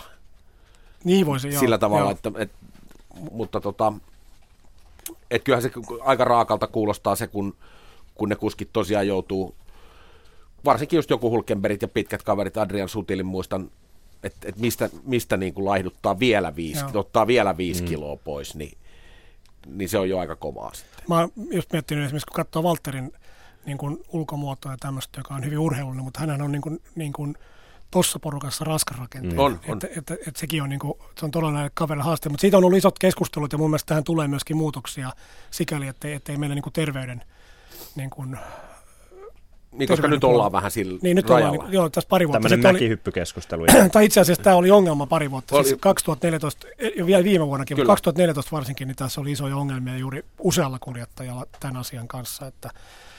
Mutta sitten vielä, jos, jos saan jatkaa tuohon, tuohon kun puhutaan fysiikasta, niin, niin, niin se mikä on niin kuin muuttunut hyvin on, on paljon on, on siis tämmöinen niin testaaminen ja, ja ennen kaikkea tämmöiset niin asioiden ennaltaehkäisyt. Ja, ja se on niin kuin keskeisessä roolissa tällä hetkellä. Et, et, Red Bullillahan on omat, niin kuin, omat tota, tämmöiset treenikeskukset ja testauskeskukset niin kuin kaikille Red Bull-kuljettajille ja Red Bull-urheilijoille tarkoitetut tota, keskukset tuolla Englannissa, mutta sen lisäksi sitten vielä tehdään, niin kuin, jokainen kuljettaja tekee niin kuin omaa työtä. Ja, ja tässä puolessahan nimenomaan, nimenomaan niin kuin Aki Hintsa ja kumppanit on, on maailmassa ihan niin kuin johtavassa asemassa, että, että testataan ja, ja kehitetään sitä asiaa niin kuin oikeaan suuntaan nimenomaan niin kuin inhimillisyyden kautta ja, ja terveyden kautta. Ja, ja, tota, ja, ja sen, takia, sen takia se on, niin kuin, se on mennyt semmoiseksi aika high tämä asia. Ja sitten tässä on myös se, että Formula 1-kuljettajat, ne on aina ollut silloin keken ajalta asti, että kaikki pitää tehdä parhaalla mahdollisella tavalla, mutta nykyään se on niin kuin isompi se kattaus, mikä pitää hoitaa niin kuin viimeisimmällä tekniikalla ja viimeisimmillä ratkaisulla. Ja nekin vielä, näistä suurin osa näistä kuljettajista haastaa nekin, että onko tämä nyt varmasti oikein, koska mm. kaikki on niin kuin henkilökohtaista. Ja tämä on niin kuin iso... Elämä iso, pelissä. Niin Schumihan, Schumacherhan niin kuin aloitti tämän asian sit niin, että kun hän sen saman Dr. Pailin kanssa, joka, jonka kanssa myöskin Jari-Matti on tehnyt töitä, niin aloitti ikään kuin Paili ja, ja, tota, ja Schumacher toi tämän treenaamisen niin kuin silloin, silloin vielä Schumacher treenasi niin kuin sen takia, että, sen, että kun sen näki ilman paitaa, niin silloin niin kuin täydellinen kroppa. Nyt tietysti tilanne on erilainen, mutta silloin kun hän oli huippukunnossa, niin, niin tota, hän- oli ni- niitä, joilla niin kuin oli sitten tämmöinen niin kuin, niin kuin valokuvauksellinen kroppa, jos voidaan sanoa. Ja, ja sitä kautta hän oli, silloin sai olla lihasta ja muuta. Et hän, mutta hän toi tämmöisen, hänellä oli silloin rakennettiin Ju- Jumppas oli mukana. Joo, hän oli rekassa Jumppas. oli ensimmäinen, joka toi tämmöisen niin kuin sponsorin tekemän niin kuin salin sinne. Tai jopa olla alussa, mutta ainakin varikolla testeissä se oli Testeissä, aina. joo. testeissä oli aina Joo. mukana, joo. Niin hän toi niin kuin sen kulttuurin, mutta se on siitäkin jalostunut aika paljon vielä. Puhutaan kohta tuosta testaamisesta lisää ja kuunnellaan äh, noita Jukka Mildin mainitsemia Jari-Matti Latvalan kommentteja harjoittelusta ja nimenomaan testaamisesta. Mutta tähän väliin, Jaakko Parkkinen, siellä on parikymmentä kierrosta jäljellä Shanghai GPtä. Mikä meininki? No siltä näyttää, että Niko Rosberg kyllä aika vastaan panemattomasti ajaa nyt voittoa kohti. Eli jos mitään isompaa ei satu, niin tällä hetkellä ero Daniel Kviatiin 28,6 sekuntia. Se tarkoittaa sitä, että jos tuosta kärjestä Rosberg käväisee varikolla, niin vielä ihan hyvin pystyy varikolta myös kärkeen palaamaan. Juuri tällä hetkellä Kviat ja Vettel. Eli kakkos- ja kolmossijan ajat varikolla. Ja tosiaan tota eroa aika reilusti on kärkeen. Vettel ei ole Kviatia pystynyt haastamaan, on tuossa sekunnin kahden päässä ollut oikeastaan nyt jo melko pitkään. Katsotaan, muuttaako varikkokäynti tuota. Kimi Räikkönen viidennellä sijalla ja, ja ajaa vahvaa kisaa. Näyttäisi siltä, että Räikkönen ajaa näillä renkailla, mitkä hänelle tuossa vaihdettiin ihan maaliin saakka, joten hyvän, hyvän, näköistä, hyvän näköistä ajamista Räikköseltä ja siellä tosiaan sijoitukset nyt tuntuvat muuttuvan koko ajan tämän varikkorumban Öö, aikana seurataan sitä tilannetta tarkasti ja katsotaan vielä tuo Valtteri Bottaksen sijoitus juuri tällä hetkellä kahdeksas, mutta palataan tähän, kun päästään kisassa eteenpäin vielä. Kiitoksia Jaakko. Ja jos ja kun Roosberg tämän voittaa, niin hän on Schumacherin jälkeen ensimmäinen kuski, joka voittaa kolme ensimmäistä kilpailua putkeen. Sumihan ton teki vuonna 2004. Mutta nyt Jari-Matti Latvalan mietteitä testaamisesta ja harjoittelusta rallikuskien ja F1-kuskien välillä.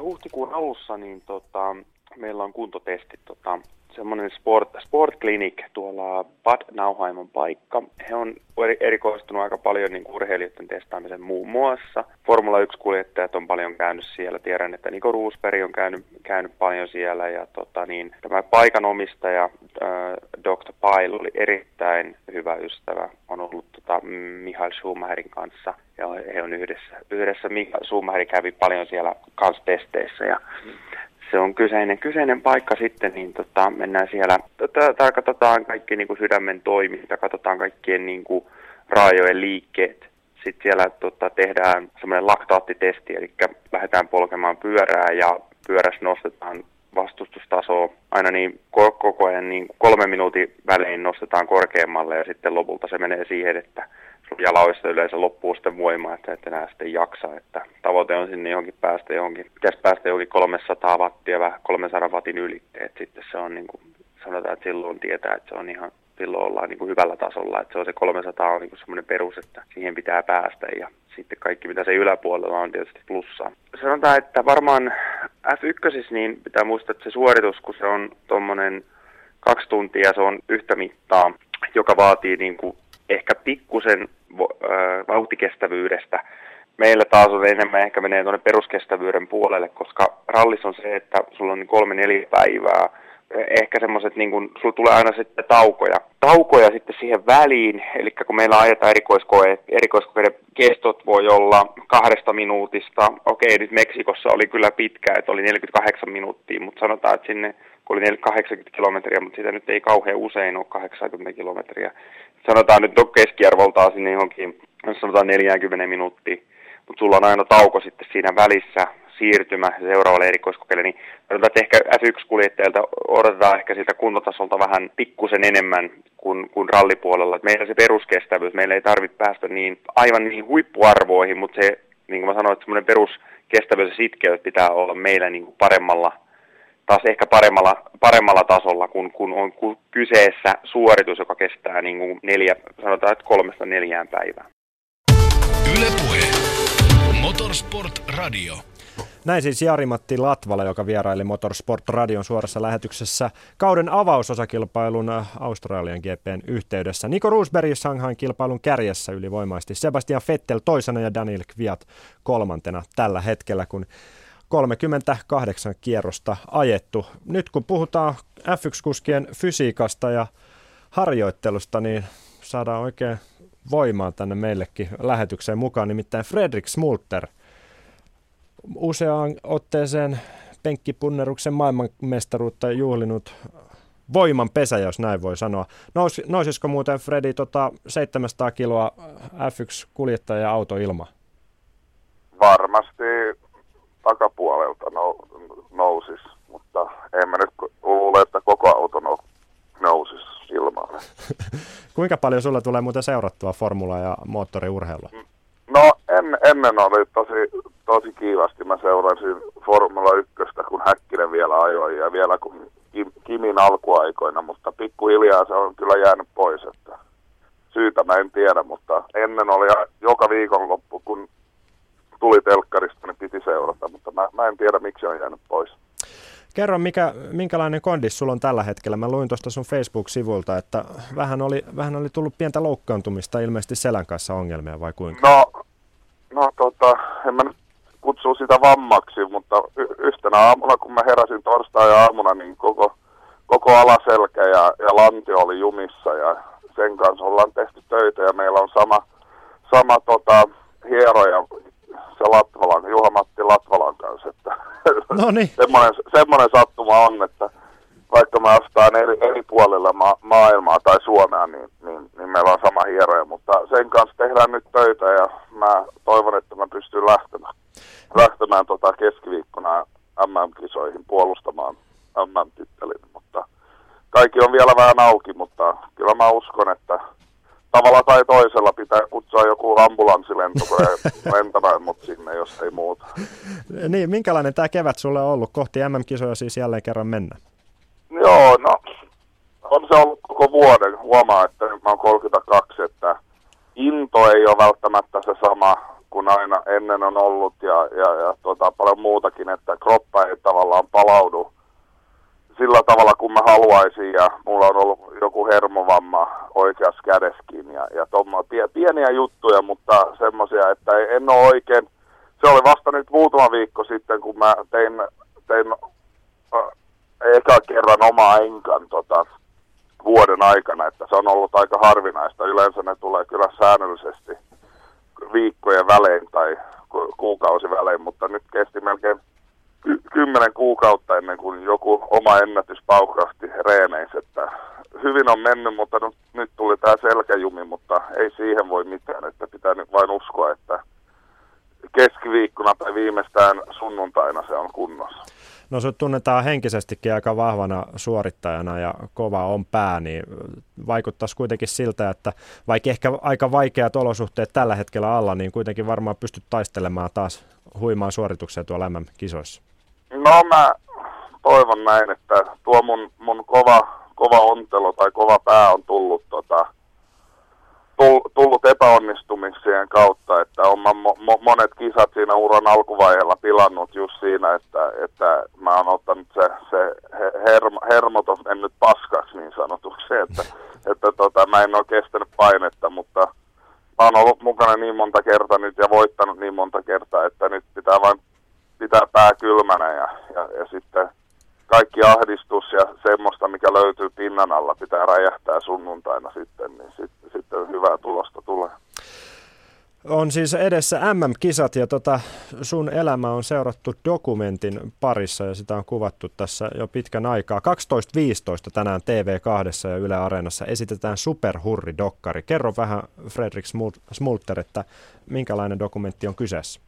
No mä näin sen vasta enkä kerran eilen, että mä vähän yllättyin, että mä, mä odotin, että se tulee tämmöinen poliittinen monologi itseltä, niin yli tunnin monologi, mutta se oli oikeasti semmoinen hieno, hieno tota, urheiludokumentti, mistä oikeasti se urheilulaji, mun peikkipunnerus nostettiin niin kuin esillä ja just sillä tavalla, että se käsiteltiin niin kuin normaalina urheilulajina, niin kuin se on mun silmissä ja mun maailmassa. Että, että se on niin kuin mahtava urheiludokumentti ja sitten tota, myös se, se käy välillä semmoisen niin kuin, uh, syvemmälle, eli kertoo minusta ihmisenä ja mun, mun kotikylästäni ja, ja perheestäni ja semmoista.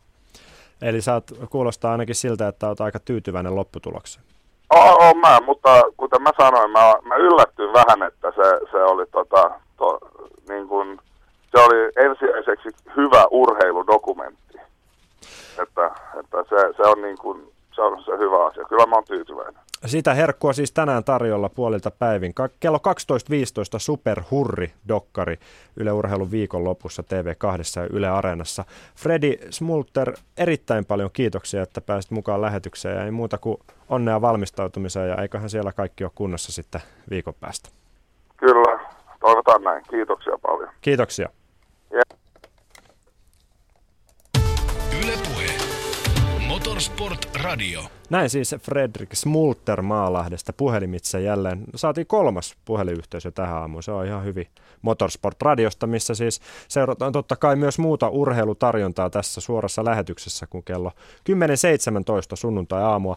Alkaa olla loppupuolella Kiinan GP 14 kierrosta jäljellä Shanghaissa. Rudberg yhä kärjessä, Sebastian Vettel toisena, Daniel Kviat kolmantena ja Neljättä sijaa pitää halussaan Felipe Massa. Lewis Hamilton noussut vi- viidenneksi, anteeksi, Valtteri Bottas seitsemäntenä ja Kimi Räikkönen yhdeksäntenä. Timo Pulkkinen, Jukka Milt. Mitä mietteet? Niin, Valtterilla, Valtterilla oli tuosta niin kuin hyvä vauhti päällä, mutta nyt se vähän, vähän jotenkin näyttäisi, että se pikkusen hiipuu tuossa. Että, ja Hamilton sitten puolestaan tekee kyllä sitä työtä, mitä osattiin odottaakin, että, että tota, kova on vauhti päällä, mutta katsotaan mihin se riittää sitten. Joo, Hamiltonin kyllä tulee aika kovaa tällä hetkellä. Että, että oliko se niin, että oli neljä stoppia Joo. Hamiltonilla tässä vaiheessa, että se on niin kuin, okei, siellä nyt oli se turva välissä, mutta kuitenkin en tiedä, olisiko tässä se, näyttää siltä, että Williams kuitenkin on mennyt, se menee hyvin, se on menee, kuitenkin menee. Tuolla, pysyy tuolla mukana hyvinkin, mutta, tota, mutta se on just tätä, että, että nyt on kysymys näiden rengas, rengasajoitusten ja, ja muiden kautta, kautta tota, muiden niin kuin rengasajoitus on nyt tässä ihan, niin renkaiden vaihdon ajoitus on nyt tässä niin kuin tärkeässä asemassa. Ja, ja, ja kyllä se vähän näytti tuossa, että se lipsuu se Valtterin auto jonkin verran, että, että joudutaan varmaan niin kuin aika tuskaiseen loppu, lopputilanteeseen, koska hän, hän tota, on jäämässä aika lailla porukasta. Ja, ja tota, Mutta silti tämä on ihan rohkaiseva kilpailu mun mielestä niin kuin Williamsin kannalta. Ja, ja, ja kyllä se Kimiltäkin näyttää silleen, että kaikista huolimatta niin kuitenkin näyttää siltä, että ollaan lähellä pisteitä. Että, että tota, hyvältähän se näyttää. Niin ja Fettel toisena Ferrarilla, sikäli ihan hyvä tilanne. Joo, siis se, mä katselin noita kierrosaikoja tuossa, niin, niin tota, Niko on nakuttanut semmoista yhtä 40 aika tasaisesti läpi. Nyt teki just äsken tietysti tota, tota, uuden, uuden kierrosennätyksen, mutta, tota, tai nopeamman kierroksen tähän, tähän kilpailuun, mutta, mutta Vettelinkin on niitä kierrosaikoja tehnyt, että kyllä se, niin kuin, kyllä se vaan menee se auto Joo, hyvin. Että, että, menee, tota, menee. Nyt tämä on niin sekainen kisa, että ei, ei ihan sen perusteella pystytä katsomaan, mutta että, että, että mielenkiintoista nähdä, että miten, miten nämä niin kuin nopeammat kierrokset esimerkiksi kilpailun jälkeen niin kuin jaottuu. Että, kyllä se näyttää siltä, että Ferrari on hyvässä iskussa, että ei se mitään turhaa suoritusta ollut siltä Kimiltäkään eilen. Yle Puhe. Motorsport Radio. Tämä Motorsport Radion kantavana teemana on kuljettajien fysiikka ja harjoittelu, sun muut fyysiset asiat. Puhut, sivuttiin jo vähän näitä suomalaisia fysiikkavalmentajia, lääkäreitä ja kuntovalmentajia. Miksi Suomessa tehdään niin hyvää työtä nimenomaan F1-valmennuksen kanssa, jos näin voi sanoa? Niin, no Jukal on varmaan tähänkin ehkä vähän niin kuin parempaa tietoa, mutta tota, kyllä se tietysti se Aki Hintsan kautta tämä homma niin kuin lähti oikeastaan käyntiin, että, että kyllähän Formula 1 jonkun verran on näitä kuntovalmentajia jo aikanaan ollut, siellä on legendaarisia Kimin, Kimin ensimmäinen kuntovalmentaja Joosef, Joosef Le- edelleenkin. Leber, Joosef Leber edelleenkin. Kyllä. On, on Sennalla variko, oli, oli Sennalla ja, ja, ja sitten... Häkkisellä ja... Joo, ja, ja tota, et, et Joosefi on varmaan niin kuin näitä ihan niin kuin uranuurtajia ja, ja ihan ta- tasan ensimmäinen, joka nyt edelleenkin tekee sitä työtä, mutta, mutta sitten Sumilla oli kuitenkin oma valmentaja. Joo, se tuli sieltä pailin kautta. Niin, hyvin aikaisessa vaiheessa. Ja sitten, sitten eihän tästä nyt oikeastaan, oikeastaan tota niin hirveän monta vuotta tavallaan ole, kun se sitten niin kuin tavallaan räjähti se homma niin, että, että nyt jokaisella on. Joo, Tähän, tässä on monta asiaa. Mun mielestä Akilla, Aki Hintsala on tässä niin kuin ihan merkittävä rooli sen takia, Erittäin. että, että, tota, että kun hän rupesi tekemään Häkkisen kanssa töitä, niin tuli linkki Ron Dennisiin ja, ja, ja Ron Dennis niin kuin hurmaantui täysin siitä niin kuin Akin ajattelusta ja suomalaisesta niin kuin, uskollisuus ja lojaalisuus ja, ja tämmöinen niin kuin maalaisjärjen käyttäminen Formula 1 on niin kuin merkittävässä roolissa. Sanotaan nyt ensiksi niin kuin tämä lojaalisuus ja uskollisuus on niin kuin Formula 1 ihan merkittävä asia.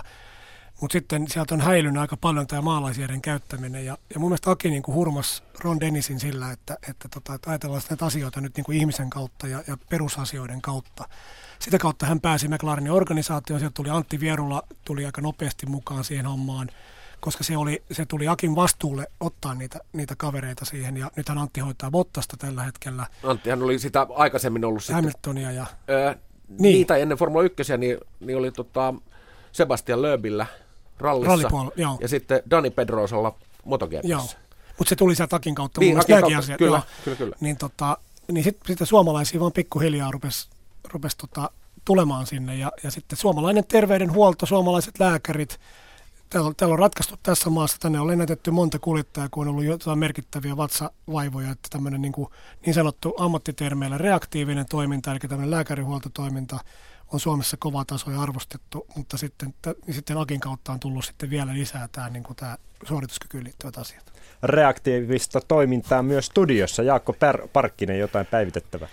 Suomalaistaistelu, sitä täytyy päivittää. Kimi Räikkönen siis on joutunut käymään varikolla vielä tässä kisan loppuvaiheessa toisin kuin tuossa arveltiin aikaisemmin ja jäi siinä vaiheessa sitten ulos pistesieltä, mutta nyt sitten taistelee jälleen tuolla ja olivat tuossa Bottaksen kanssa kiivaassa kamppailussa seitsemännestä sijasta. Räikkönen otti myös tuon seitsemännen sijaan ja kyllä tuo Williamsin suorituskyky näyttäisi nyt hieman laskevan, en onko kysymys renkaista vai mistä, mutta myös Massa on joutunut luopumaan sijoituksista tuolla. Kovaa, kovaa vääntöä Daniel Ricciardo ja Lewis Hamiltonia vastaan Ricciardo nyt siis neljäntenä kisassa, Massa viidentenä ja Hamilton niin sanotusti aivan takakontissa kiinni, mutta kumpikin, kumpikin auto näyttää olevan renkaittensa osalta aika lopussa. Katsotaan, miten tuossa väännössä käy. Niko Rosberg kärjessä todella selvällä erolla, joten tuo voittotaistelu, jos ei nyt jotain dramaattista tapahdu, niin näyttäisi sen osalta olevan selvä. Vettel kakkosena selvällä erolla Daniel Kviatiin, mutta Red Bullit siis siellä kolme ja neljä, että sekin aika mielenkiintoista, kun mietitään tuota Red Bullin alkukautta. Kiitos Jaakko ja onhan toi aika mielenkiintoista myös toi Hamiltonin touhu, kun lähti hänniltä ja viisi varikkopysähdystä ja nyt siellä, siellä viisi kohta. Niin, kertoo aika hyvin siitä, että kuinka hyvä se Mercedes sitten on. Joo, ja kyllähän se on ihan selvää, että se on erittäinkin hyvä. Ja Hamiltonilta sitten siihen alkuun nähden kyllä niin kuin, hän saa hyvät pisteet tästä, vaikka se alku meni huonosti ja etusiipi meni ja muuta. Että kyllä tästä jää niin kuin hyvä maku hänelle, että, että uskon, että tulee aika vihainen kuljettaja seuraavaan kilpailuun kaiken kaikkiaan, että, että kun auto menee noin hyvin, että miksi, miksi hänen kohdalle osuu näin monta huonoa asiaa. Mutta just päästiin sanomasta, että olisiko tässä kilpailussa tämä Williamsin taktinen taktinen toiminta niin ollut vähän parempaa, mutta kyllä se näyttää siltä, että renkaat tämän kuitenkin ratkaisee, että auto menee suhteellisen hyvin, mutta renkaat sen nyt sitten loppukädessä ratkaisee. Tai rengas sekä niin kuin rengasvalinnat, mutta myöskin siis se, että miten on ajoitettu varikkokäynnit tässä aika, aika sekavassa kilpailussa kuitenkin. Nyt tulee ehkä tyhmäkin kysymys, mutta mun on pakko kysyä tuosta, kun on tullut tälle kaudelle superpehmeästä seosta, niin onko Williams niin kuin vähän vielä totuttelemassa, että miten näitä, tätä uutta seosta ja mu- verrattuna muihin seoksiin käytetään, vai mistä no, tässä on kyse? Uutta seostahan ei ole vielä käytetty. Se tulee niin totta. Se on, eli se on siis ultrapehmeä. Eli oli, oli tyhmä kysymys.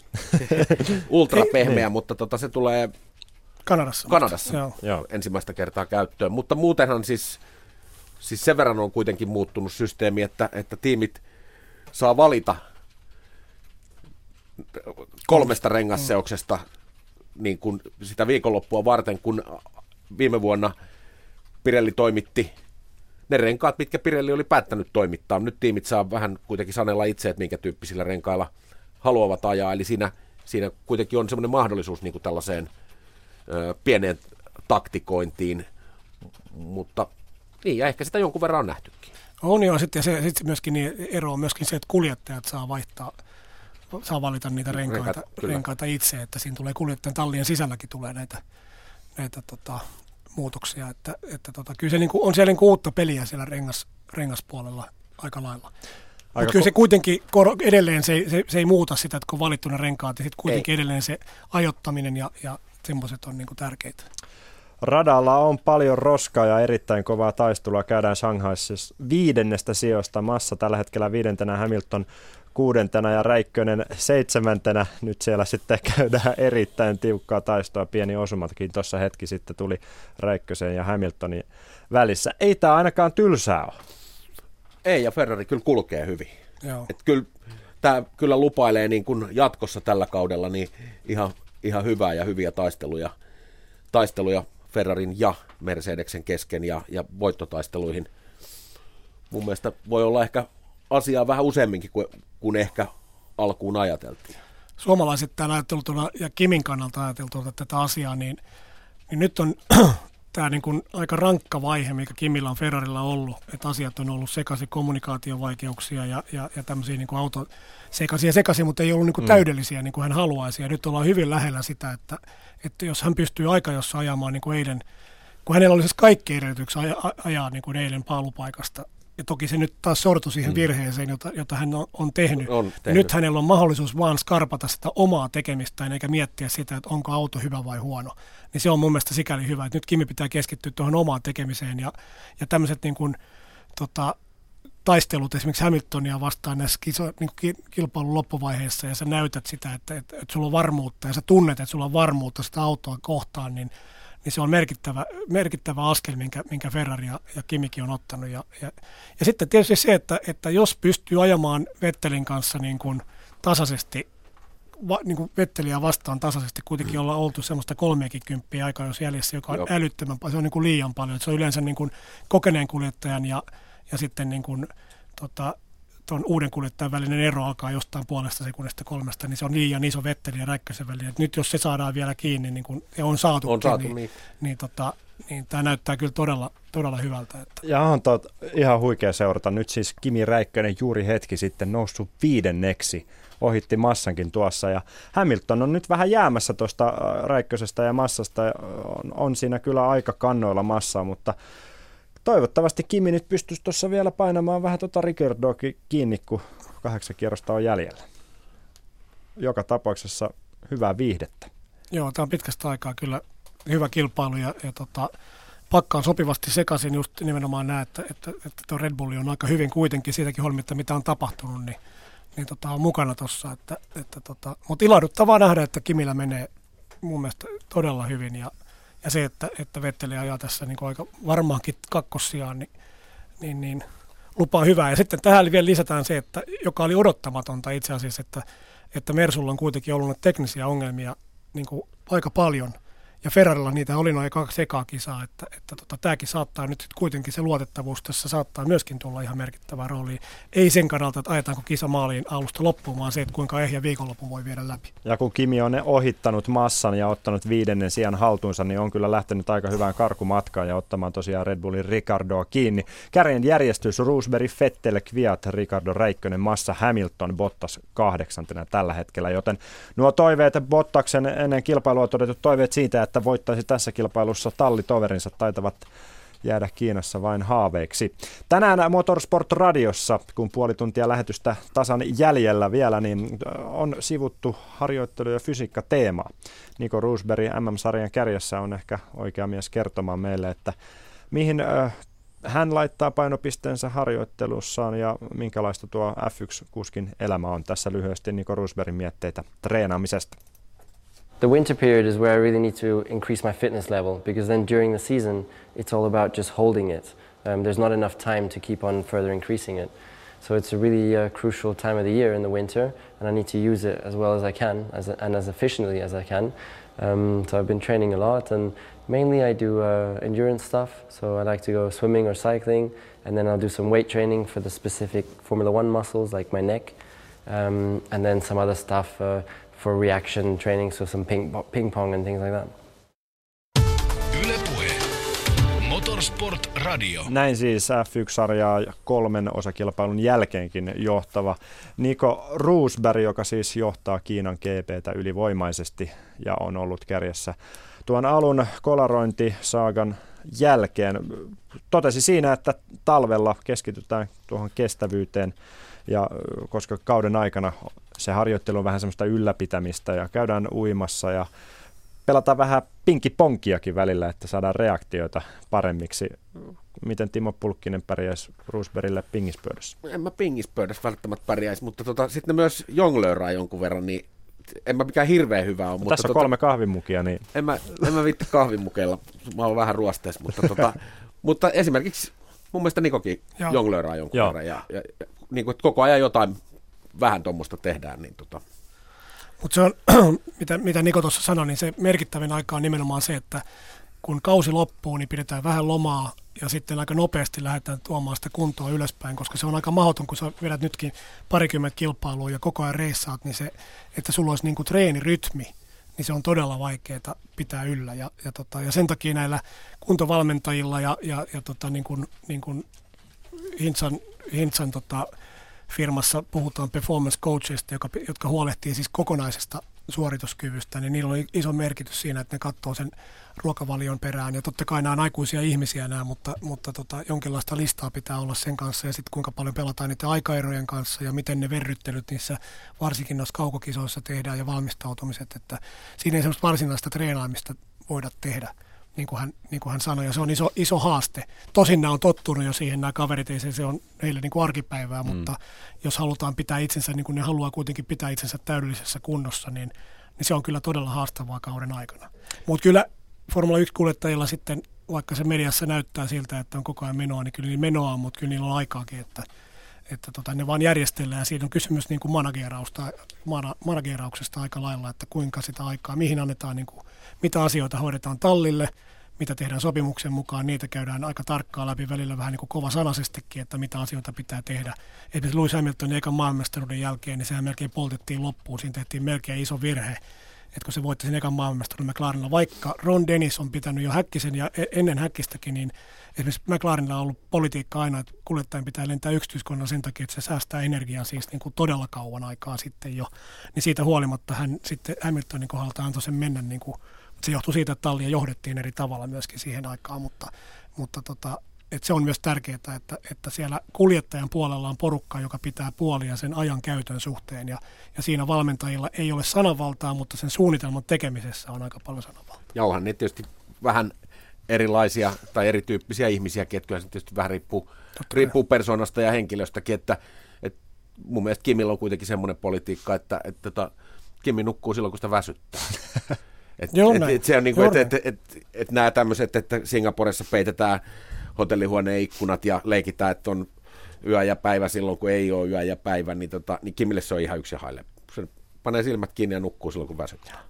Kimillä on se haaste, että jos, se on varmasti näin ja se, se kertoo niin paljon siitä, että hän ei ole ainoa tämmöinen, että, että mennään niin kuin vähän niin kuin, että pitää elää kurinalaisuutta, mutta hän uskoo itteensä tosi paljon. Mutta Kimin haaste on tällä hetkellä se, että rupeaa tulla ikää sen verran, että Niin, on pakko kyllä. ottaa niin kuin kurinalaisempi, kurinalaisempi niin kuin rooli.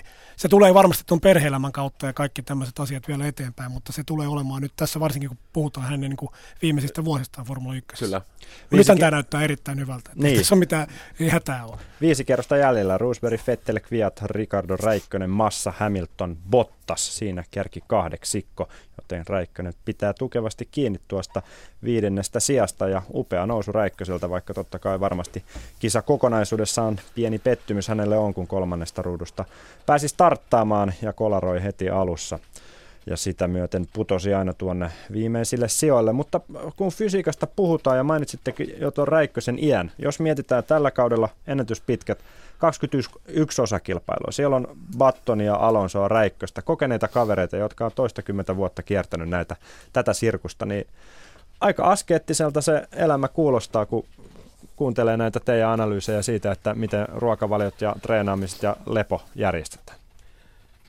Niin, kyllä se varmaan on aika askeettista. Että tietysti 21 kisaa on, se on paljon, mutta, mutta taas riippuu mihin verrataan. Että otetaan vaikka tuosta NASCARi, NASCAR-sarjan Jenkeistä, 38 osakilpailua tällä kaudella. Niin tota, Ympyrä.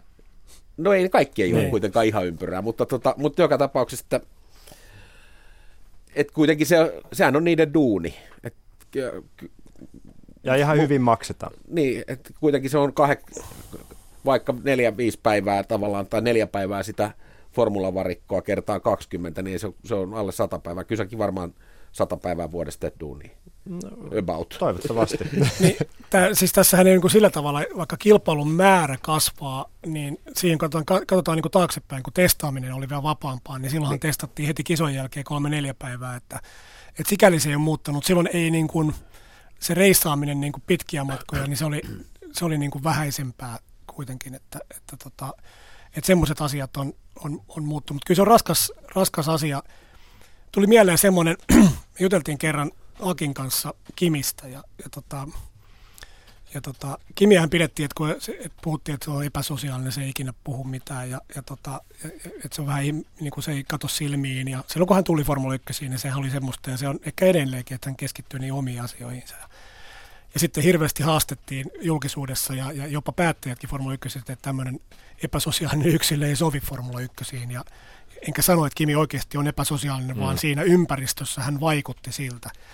Koska hän on ihan erilainen ihminen varikon ulkopuolella kuin hän on varikolla, mutta, tota, mutta siinä tuli semmoinen, niin kuin Aki sanoi mulle hyvin, että itse asiassa se on, koska Aki on tehnyt myöskin Kimin kanssa aika hyvin, että, että itse asiassa Kimi on tota, ehkä fiksuin näistä kaikista kuskeista.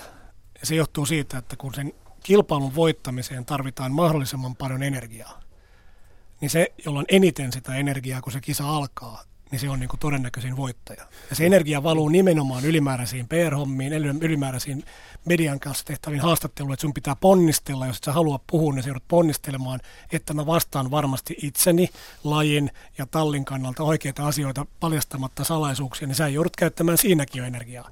Et jos sä pystyt kaikki minimoimaan niin kuin ne energiavuotokohdat, ja siinä Kimi on todella taitava.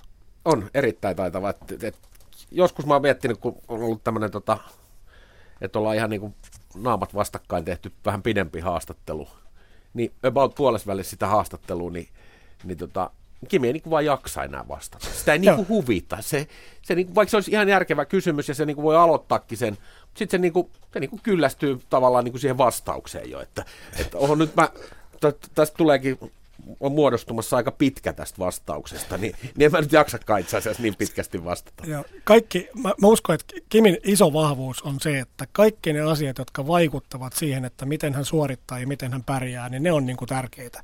Mutta kaikki muut ei ole mitään. Mä eilen katson lehdistötilaisuudessa aikajan jälkeen, että kun sä katot niin kuin Ricciardon ja Roosbergin katsetta, kun se on niin kuin, kuuntelee sitä haastattelijaa Joo. siellä, ja, tota, ja, ja Kimi ei, niin kuin, se on niin kuin aivan, aivan niin kuin toissa, niin kuin että tämä nyt ei voisi vähempää kiinnostaa. niin to, se näyttää siltä, mutta myöskin niin kuin selvästi jo miettiä ihan muita asioita. Mm. Ja, tota, ja se ei vaan niin kuin, se on, mun mielestä se on itse asiassa ihan niin kuin piristävää niin kuin tämmöisessä lajissa, on, on, missä on, pyritään on. täydellisyyteen, koska sekin on niin kuin täydellisyyteen pyrkimistä, että jos lähdetään niin kuin puolustelemaan sitä asiaa. Kaksi kierrosta Kiinassa jäljellä kauden kolmatta F1-osakilpailua. Niko Roosberg on ottamassa viidettä peräkkäistä voittoa, kaksi kauden avauskilpailua, siis Roosberg voitti ja nyt on tulossa kolmas putkeen tällä kaudella.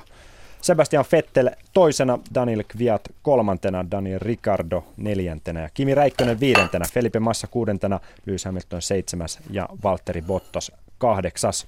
Ja kun Haasin lennosta on puhuttu, niin tämä Kiinan osakilpailu ei ehkä ole ollut vahvin tulokas tallille. No ei se nyt ainakaan niihin kahteen kahteen edelliseen kisaan verrattuna, niin, niin nyt ei, ei ehkä ihan, ihan sellaista tulosta tuu, että en tiedä sitten, no ehkä vähän erityyppinen rata, mutta ei nyt kuitenkaan oikeastaan Bahrainin verrattuna niin kauhean paljon erityyppinen. Että se nyt vaan sitten, kyllähän siinä varmaan väistämättä kauden edetessä käy niin, että, että, tota, että siellä ehkä kuitenkin sitten vähän tiputaan siitä, siitä vauhdista, mutta to, toisaalta ei vielä ihan tässä vaiheessa. Nythän tässä ei ole vielä tapahtunut oikeastaan mitään, että sitten niin kuin testaamisrintamalla tai uusien osien osalta, että kyllä mennään aika lailla nyt niillä eväillä, mitkä oli Australiassakin, että, että sitten kun päästään, päästään Eurooppaan ja, ja tota, niin sitten, sitten alkaa taas niin kuin, niillä, kenellä on varaa, niin, niin ne isommat harppaukset sitten kehityksen osalta. Sanon nopeasti ihan Jukka tähän väliin, että siis Haasin kuskeista Gutierrez 14 ja Grosan 19. Jatka vaan. Niin mun mielestä siis tässä on nyt tulee ehkä tässä kilpailussa korostuu nimenomaan tämä niin kuin variaatio näiden renkaiden kanssa, kun siihen lisätään vielä se turva ja ne tilanteet, niin, niin Haas ei välttämättä, se on päässyt niin kuin jotenkin niissä normaalitilanteissa puksuttamaan niin sanotusti Joo, sieltä. Tosin Haasin niin kuin vielä niin kuin, mun mielestä se on hyvä asia, että ne pystyy kuitenkin ajaa suhteellisen hyvin aikaa, jossa nyt se ei niin kuin täälläkään onnistunut täydellisesti, mutta niillä on kuitenkin semmoinen tatsi, kun vertaa siihen, mitä vaikka missä suossa manorit ja muut on, on, mm. on mennyt aikaisemmin, että lähtökohta on hyvin hyvä, mutta sitten kun tullaan siihen tilanteeseen, että auto rupeaa toimimaan, pärjätään, sitten tulee vähän semmoinen haippi sinne tiimiin, ruvetaan uskomaan itseensä aika lailla, niin sitten, sitten tota, niin se on se on, niin kuin, se on tervettä, mutta sitten totuus kuitenkin tulee niin, että ne, ne on todella, ei, ei ne ole niin pystynyt tekemään – niin kuin noin kovaa autoa periaatteessa tässä vaiheessa uraansa, tai niin kuin tallin niin. historiaa, että kyllä tässä vielä tarvitaan aikaa siihen. Haasista puhutaan tänään vielä myöhemmin Timo Pulkkisen kanssa, saadaan Koiranen Motorsportin pomon Marko Koirasen kommentteja muun muassa Haas-tallista, mutta viimeistä kierrosta ajetaan Kiinan GPssä ja Pottaksen tilanne näyttää tällä hetkellä aika pahalta, nimittäin hän jo menetti tuon kahdeksannen sijansa Max Verstappenille lupaavalle nuorelle kuljettajalle. Nyt hän taistelee Carlos Sainzia vastaan toista lupaavaa nuorta kuljettajaa vastaan yhdeksännestä sijasta. Sainz on aivan tuossa Bottaksen takana. Katsotaan miten käy, kun tosiaan viimeinen kierros Shanghaissa käynnissä. Nico Roosberg kärjessä, Sebastian Vettel toisena, Daniel Kviat kolmantena. Tämä on kyllä Red Bullille mieluinen kisa varmasti. Kviat kolmantena ja Ricardo neljäntenä. Tämä on Kviatilla tärkeä kisa ajoittaa näin, että totta, kun se näytti Vettel pisti vähän siihen niin kuin Kviatin syyksi sitä alkuhommaa ja, ja, ja sitä varmasti puidaan paljon, mutta tämä on ihan merkittävä asia, että Kviat pystyi viemään tämän kisan näin hienosti läpi ja, ja, ja hänen uralleen tämä oli ihan tärkeä asia tässä vaiheessa. Ja näin, Niko Roosbergille juuri hetki sitten liehui ruutulippu jälleen kerran. Viides peräkkäinen voitto Roosbergille ja hän aloittaa tämän kauden 2016 kolmella vakuuttavalla voitolla ja on sitten aika ylivoimaisessa johdossa jo MM-sarjassa. Fettel toinen, Kviat kolmas ja Ricardo neljäs kuten jo äsken mainittiin. Red Bullille hyvä päivä Kiinassa. Kimi Räikkönen ottaa viidennen sijan, kun hän tuolta vielä maaliviivan yli juuri kohta pääsee. Ferrarillekin kuitenkin varmaan ihan maukas päivä. Toinen sija ja viides sija. Niin, kyllä se tietysti eväät oli vähän parempaankin, että, että kyllä se Kimi siellä pallilla olisi kuulunut, kuulunut myöskin tänään olla, mutta tota, se on semmoista tämä motorsportti välillä. Joo, mutta kyllä se niin kuin, kyllähän tuo on, on, niin kuin, on puhuttu aikaisemminkin Vauhti lupaava, lupaava, erittäin lupaava, että kierrosajat oli suhteellisen hyviä, mutta silti, silti siellä on sitä vielä, että, että, että Mersulla on Mersulla kun tuli noita teknisiä hikkoja, niin se totta kai vaikuttaa heidän valmistautumiseensa jonkin verran.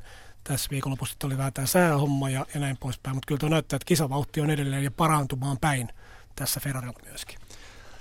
Niin, tässä vaiheessa voitaisiin ottaa myös sitten katsausta vähän tuonne Lewis Hamiltonin tilanteeseen. hän taisteli aika tiukasti tuosta viidennestä sijasta Räikkösen ja Massan kanssa, mutta seitsemäs sija brittikuskille.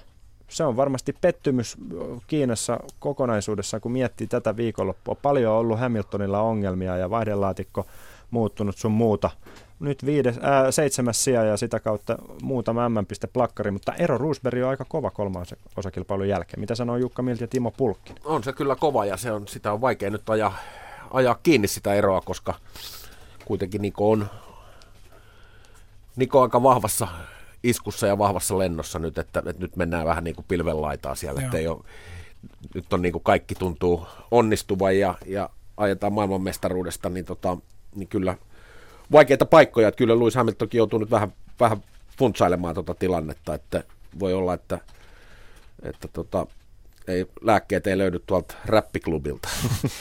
Joo, varmasti, ja, ja varmasti on siis varmasti lyönyt nyrkkiä pöytään sen eilisen, eilisten ongelmien kanssakin, että ne pitää selvittää, ja nyt just ainakin toivoo varmasti just sitä, että se eilinen vaihdettu moottorista voidaan käyttää jatkossa, että näitä ei tule sitä, että sä pystyt pärjäämään sillä viidellä Villa Moottori, mutta täysin, täysin odottamattomia asioita tapahtunut. Niin on Ferrarille kyllä täytyy muistaa, että Ferrarilta muistaakseni meni viime kilpailussa, niin Vetteli, Vetteliltä pamahti niin kuin yksi venttiili sieltä moottorista, niin kuin jotain tämmöistä, niin kuin, jotka on niin kuin perus, perusasioita. Että niitä voi tapahtua, koska ne materiaalit on niin kovissa, kovissa tota, kuormituksissa, mutta, mutta että, että Hamiltonin pitää niin kuin nyt niin kuin saada se asia, niin kuin Tallin kanssa puhuttu ja unohtaa ikään kuin se koko homma. Ja, ja tota, mutta nyt tässä on se, että, että hän yritti kovasti saada näitä pisteitä, että seitsemäs tilaa ei siinä, tämä voi olla mm. ihan ratkaisevakin periaatteessa, että hän olisi päässyt siitä niin kuin yhden Kyllä. pykälän eteenpäin, että sen takia hän ajaa niin kuin todella niin kuin varmasti, niitä ajetaan niin. Niin kuin, nyt on niin kuin pinna aika kireellä varmaan tällä hetkellä, että, että tota, hänen on hirveästi, niin kuin Wolfi jossain vaiheessa Mersun tallipäällikkö niin kuin sanoi sitä, että hän on hyvin paljon kehittynyt niin kuin ihmisenä onkin hirveästi. Siihenkin muuten Aki Hintsala on iso merkittävä rooli, mutta joka tapauksessa niin, niin, tota, niin hänellä on niin kuin, niin kuin tapa käsitellä asioita on aika hyvä tällä hetkellä, mutta mä en usko, että se perusluonne nyt täytyy niin kuin, tulee hirveän näytön tarve ensi kilpailussa. Ja päivitetään nyt sitten vielä, kun Valtteri Bottoskin on saanut maaliviivan, saatu maaliviivan yli, niin hän taipuu lopulta sekä Sainzille että Verstappenille ja kymmenessä Bottakselle, joten jälleen kerran pettymys, jos miettii, että kahdeksas, yhdeksäs ja nyt kymmenes. Ei hyvältä näytä. Ei näytä hyvältä nyt. Onko se sitten Jaakko Parkkinen Williamsin taktikointia ja sen huonoutta vai mistä tämä johtuu? Mikä analyysi nyt, kun koko Kiinan GP seurattu jälleen kerran Motorsport-radiolle ja Yleurheilun nettisivuilla? Kyllähän tuo Kyllähän tuo Williamsin tilanne, Bottaksen tilanne näytti siltä, että renkaat olivat aivan täysin lopussa viimeisillä kierroksilla, joten suomalainen ei pystynyt oikein panemaan hanttiin Verstappenille Sainzille, joutui luopumaan tuosta kahdeksannesta sijasta ja jäi kymmenenneksi. Kimi Räikkösen osalta sanottavaa, että komea kilpailu, viides sija sitten tuon lähdön kaauksen jälkeen ja Sebastian Vettel, Vettel reilusti tuossa talliradiossa myönsi ja pahoitteli vuolaasti tallille vahinkoa, joka sattui siinä lähdössä, eli hän törmäsi Räikköseen, etusiepi irtosi ja Räikkönen pyörähti tuonne turva-alueen puolelle. Ja Vettel pyyteli anteeksi, että hän, hän mokasi Räikkösen kisan, ei tehnyt sitä tahallaan, ei voinut mitään Daniel Kviatille, joka hänen mukaansa hyökkäsi kuin torpedo, oli pakko väistää ja sitten tämä kolari Räikkösen kanssa johtui tästä, joten näin, näin Ferrarin osalta. Motorsport Radio. Kiitos jälleen Jaakko Parkkiselle näistä live-raporteista Shanghai GP-tapahtumista. Kiitos myös Jukka Mildille, joka pyyhältää tästä maskerauksen kautta kohti urheiluviikonlopun sohvaa. Sinne voi sitten hyvät kuulijat kääntää TV2 ja Yle Areenan puolelle lähetystä, kun Motorsport-radiota vielä 12 minuuttia jäljellä. Jatketaan Timo Pulkkisen kanssa. Otetaan vähän statsia tähän väliin, nimittäin Rusber, eli, äh, Rusberista tuli tämän viidennen peräkkäisen voiton myötä historian neljäs kuski, joka on yltänyt viiden peräkkäisen voittoon. Hän myös on äh, Schumacherin vuoden 2004 voiton jälkeen ensimmäinen, joka ottaa, voittaa kolme avausosakilpailua putkeen. Ja tota, nostetaan vielä sellainenkin tilasto tähän, että Roosbergille tämä oli 120 88. peräkkäinen startti ja hän nousee yksin tuon peräkkäisten starttilistojen kärkeen ohi Ricardo Patresen. Hyvältä näyttää Nikolla. Oikein hyvältä näyttää ja niin se tietysti pitääkin, niin kuin mä oon sanonut ihan kauden alusta lähtien, että, että nyt se on se paikka, että, että se Nikon pitää se maailmanmestaruus nyt tänä vuonna ottaa, koska nyt siihen on niin kuin ne ehkä taas parhaat mahdollisuudet. Voi olla, mistä sen tietää, tosiaan ensi kaudella tulee sitten ihan, ihan toisenlaiset autot, ihan toisenlaiset säännöt ja systeemit, että, että nyt siihen on ne eväät ja nyt se niin kannattaa ottaa pois sieltä kuleksimasta ja niin Niko on selkeästi päättänyt, että se aikoo sen tehdä. Mestaruus pois kuleksimasta, näinhän se on. Kolme osakilpailua siis F1 kautta takana ja Roosbergilla hyvä johto MM-sarjassa. Fettel pahoitteli tiimiradion kautta tuota alun kolarointia. Minkälainen keskustelu käydään Räikkösen ja Fettelin välillä vai käydäänkö ollenkaan? En mä usko, että siitä käydään juuri, mm. juurikaan ollenkaan mitään keskustelua. Että tota, se on varmaan ihan sitä myöten selvää, että se mitä, mitä Fettel sitten varmaan pyytelee Kimiltä anteeksi ja Kimi sanoi, että sattuuhan näitä. Näitä sattuu, kolorointi kuuluu kilpa-autoiluun, kuten hyvin tiedetään, ja viihdyttävä kauden alku on saatu tähän F1-kauteen 2016. Otetaan tähän väliin ja lopuksi mietteitä vähän sitten kuukauden päästä alkavaan GP3-kauteen. Sielläkin on suomalaisväriä. Kerro vähän Timo, ketä seuraavaksi kuullaan. Niin, siellä on äh, tuossa oheissarjassa Formula 1 kanssa Euroopan kisoissa kiertävä GP3-sarja, niin siellähän on menestyksekäs suomalaistiimi, eli Koiranen GP, jonka päämaja on tuolla Barcelonassa, Barcelonan Circuit Katalonian radan ihan siinä, siinä kupeessa, ja mä soittelin Koirasen Markolle ja kysyin, että minkälainen meininki siellä Barcelonan pajalla on. GP3-sarjassa kausi alkaa Espanjan Grand Prix viikonloppuna Barcelonassa. Marko Koiranen, minkälainen kuhina teidän pajalla parhaillaan käy? No tietenkin nyt on, nyt on se koko vuoden, vuoden vilkkain aika, että nyt, nyt valmistellaan kaikkea ja vielä on, vielä on testit Barcelonassa ennen kisaa, että, että täys, täys tohina. Kuinka iso urakka tuollaisen GP3-kauden läpivieminen kuitenkin tavallaan yksityistallille on? Se on, se on aika vaativa itse asiassa, että, että, että tota, silloin kun sä oot tuollaisessa organisaatiossa, niin kuin F1 kanssa samassa organisaatiossa, niin siinä on aika paljon velvoitteita ja, ja, ja, ja hintataso on, on, on aika kova, että tota, ei, ei se missään nimessä helppoa, helppoa mutta on, onneksi me nyt on saatu ensi vuod- tai tälle vuodelle neljä kuskia ja se, mikä nyt tietenkin vaikeuttaa tätä vuotta, on se, että me tuli täysin uudet autot. Me yritettiin rakentaa periaatteessa autot taas, taas uusiksi ja, ja siinä on kaikki maalaukset ja teippaukset ja monta muuta asiaa, että tota, vähän muuttuu kaikki välineistöt ja muut, kun tuli uusi auto. Että kyllä siinä oma, oma ruljanssi aina on. Minkälainen organisaatio teillä sitten kaiken kaikkiaan on, kun näihin pyöritettäviin sarjoihin GP3 lisäksi kuuluu teillä muun muassa myöskin Formula 4? No kyllä me kaikkiaan varmaan nyt sitten, jos me lasketaan niin kuin täyspäiväiset ja, ja, ja, ja freelanceet ja kaikki yhteensä, niin meitä on varmaan me 50, 50 henkeä. Että kyllähän siinä on aika monta, monta suuta ruokittavana, että, tota, että on se paisunut, ja, mutta ei ilman, et sä pysty pyörittämään näitä asioita, jos ei sulla ole henkilökuntaa, että, että se on vaan se on näin. Minkälaista on sitten tallin pyörittäminen ja johtaminen, kuitenkin Formula 1 vähän pienemmissä sarjoissa?